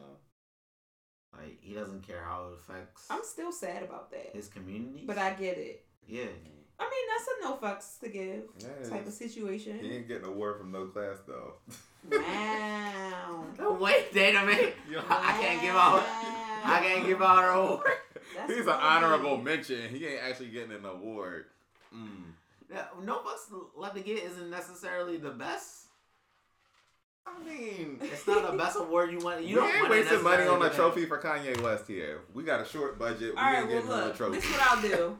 I'll give it to Cardi B. Now, even though Cardi B, she be she do give a fuck about like what certain people say. I don't think she give enough fucks about what she put and say out her mouth, and I Yeah. still respect that. Because no matter how much her star has gotten bigger, she still don't give a fuck. She'll say if she farted, if she burped. She say she Yeah. like Vicks and put that shit all over her fucking face. Like she, she'll still do it Yeah, yeah. easily. Yeah. You talking about Yeah. she? I think I saw on Twitter the other day, and they were like, "Oh, Cardi B, what's the secret to your skin care regimen?" And she was like, "Come." Like she do shit like that. Oh yeah, Your face, yeah. You know who I think is gonna um we're gonna see give um she already doesn't give a fuck, but we're gonna see more if we see more of her is Summer Walker. Mm. I really think that she and I think some people think because her album is called that and that it's a move, but I really don't think that she gives a fuck. Mhm. I really do think that if we have more time with her, which I doubt, because I really do think she is gonna go Lauryn Hill and be like, "This is my album, I'm done." Mhm. Like, y'all didn't kill the fun for me. Mhm. But she is somebody who I'm just like, she is not about that. I'm about to say the right thing, she got- do the right thing. She got at least like one more. She- Oh, I think she has more. I don't think she's gonna give it to us. no, I think she will. I, You I- think so? Mm, I think she will. I don't think that she's for like all the shit with fame. She's scared of, of shit to perform because she's got anxiety. Yeah. Like it's I just so much of it is not built for the. I think I think she'll give us one more because the the way that music sort of hits the general population is different now. So whereas she probably became a lot more like viral and like captured our audience like overnight Mm. the work, right? Because when you think about Lauryn Hill, technically you would say she has two albums, right? Miseducation and un what is it? Un whatever the thing. Oh, So, a no, in that sense, I'm thinking three. Oh, Because I mean, we can't disregard the Fugees. true. Yeah, I didn't even thought think about that because she was solo. Did Fugees have one or two? Why do I think they had two albums? I think Fugees had one. So I'm like, okay, so you can you can go into four, Oh, Yeah. shit. Right? So like in that sense, like you got you got a sense of who Lauryn Hill was, Mm. which allowed her to spiral off into the solo career. Um, and I'm not even counting like there was shit that happened before the Fugees, Mhm. but uh, I think Summer Walker will give us some other stuff before she goes off and rides off into the sunset. Mm. She ain't done with a shot. No, Girls need love too. I know. Yeah. Mm. yeah. Summer Walker need love too, y'all. Mm. Mm. I get it, girl. Any more awards? Oh no. nah. Fuckboy awards. Y'all got fuckboy awards. Who's that going to, Max? Ti. Expeditiously. Expeditiously. Mhm, Give fuckboy award to Trump. Hmm. Fuckboy award. I just don't. Ain't even fuck boy. It's just fuck him. Mm. Straight up, like mm, They're playing fuckboys. gets out here. Nathan. There are. Mm. They got anybody in your personal life sign up? Let me scroll on Tinder. I'm playing. Oh god. Oh damn. I know there's some people in my life that I was like, nah, you a fuckboy. Damn. That's why you ain't hook me up with none of your friends yet. Mm. Never. I'm so protective. Saved you. Thank you. I'll just wait for my doctor friend to have me. Be somebody Introduce like, to it be some some dudes in my doctors. life, they be like, yo, I seen you, your home girl. No, Why did his voice No, sound like ain't that? even me. though? You ain't seen this homegirl. It's probably, it's probably somebody else. She was looking good. Yo, he sound like somebody just crawled out of the gutter. I think, oh, Because that's why I hear Got when you ass talk about friends. some of my friends. Like, it's like, I see she was looking good. I was like, nah. I was like, That's yeah, hilarious, for real? Like, don't talk to me about that. Nope. Look, he like, Oh, that's God. not that. even Yeah, I was like, yo, don't talk to me. Like, don't talk to me about that. Like, Cause Oh, I, God. you ain't finna alley oop nobody, huh? nope. You need better friends then. I'm not responsible. Besides myself, cause I'm awesome. I'm not responsible. If you do, if you do that, you do that on your own accord. Well, Yeah. Mm. Yeah. he told he told y'all. You take strides in the steps. Yeah. You know, you build on your own. You don't get a shortcut through me. Not through me. I'm not lever. Nope. Mm-mm. Mm. Not at all. No siree. Bob. Oh my gosh, that's a Seattle voice, y'all. Okay, so here I'm gonna give my social media, the social media in the class. It's been a long day. Okay, so you can find us on SoundCloud, Apple Podcasts, Google Podcasts, um, hmm, Facebook, and IG at No Class Podcast. If you're using Twitter, you got them Twitter fingers. Oh, we ain't talk about that. The Drake Meek Mill cool. Mm, so and so found Drake's baby. Mm. Twitter is no underscore class podcast. Our Gmail is no dot class podcast at gmail.com. Now, if you're listening to us on these platforms, we need you to rate us. Yes. We need you to give us comments. Please, Tell us how you feel. I encourage it. Please, we like the feedback. Um, follow us on our Instas, our stories. Again, if you want to be on the show, have an idea for things on the show, you can send us um, an email about that. We are wishing y'all all the best into the next decade. Yes. We can't wait to have many episodes with you. Lots of conversations about all the um, unsafe, unsafe conversations that you don't have in your workplaces, with your families, with your friends, and things. We've been so happy to be able to do this with you at the tail end, what was it, the last two or three years of um, this decade. And if you're listening to it now, it's New Year's Day. Yeah. So it's 2020. Happy New Year. Happy made it. 2020, y'all. Yes. So y'all stay melanated, hydrated, and glowed up for the last time um, in 2019, and the first time as you're listening in 2020. Max, really what? No, I was singing Anderson I love y'all. I'm, I'm glad to see y'all. Y'all melanated faces. I'm being around so many ghastly, Pale faces, like in Pocahontas. ghastly, non, no saturation. Bye, y'all.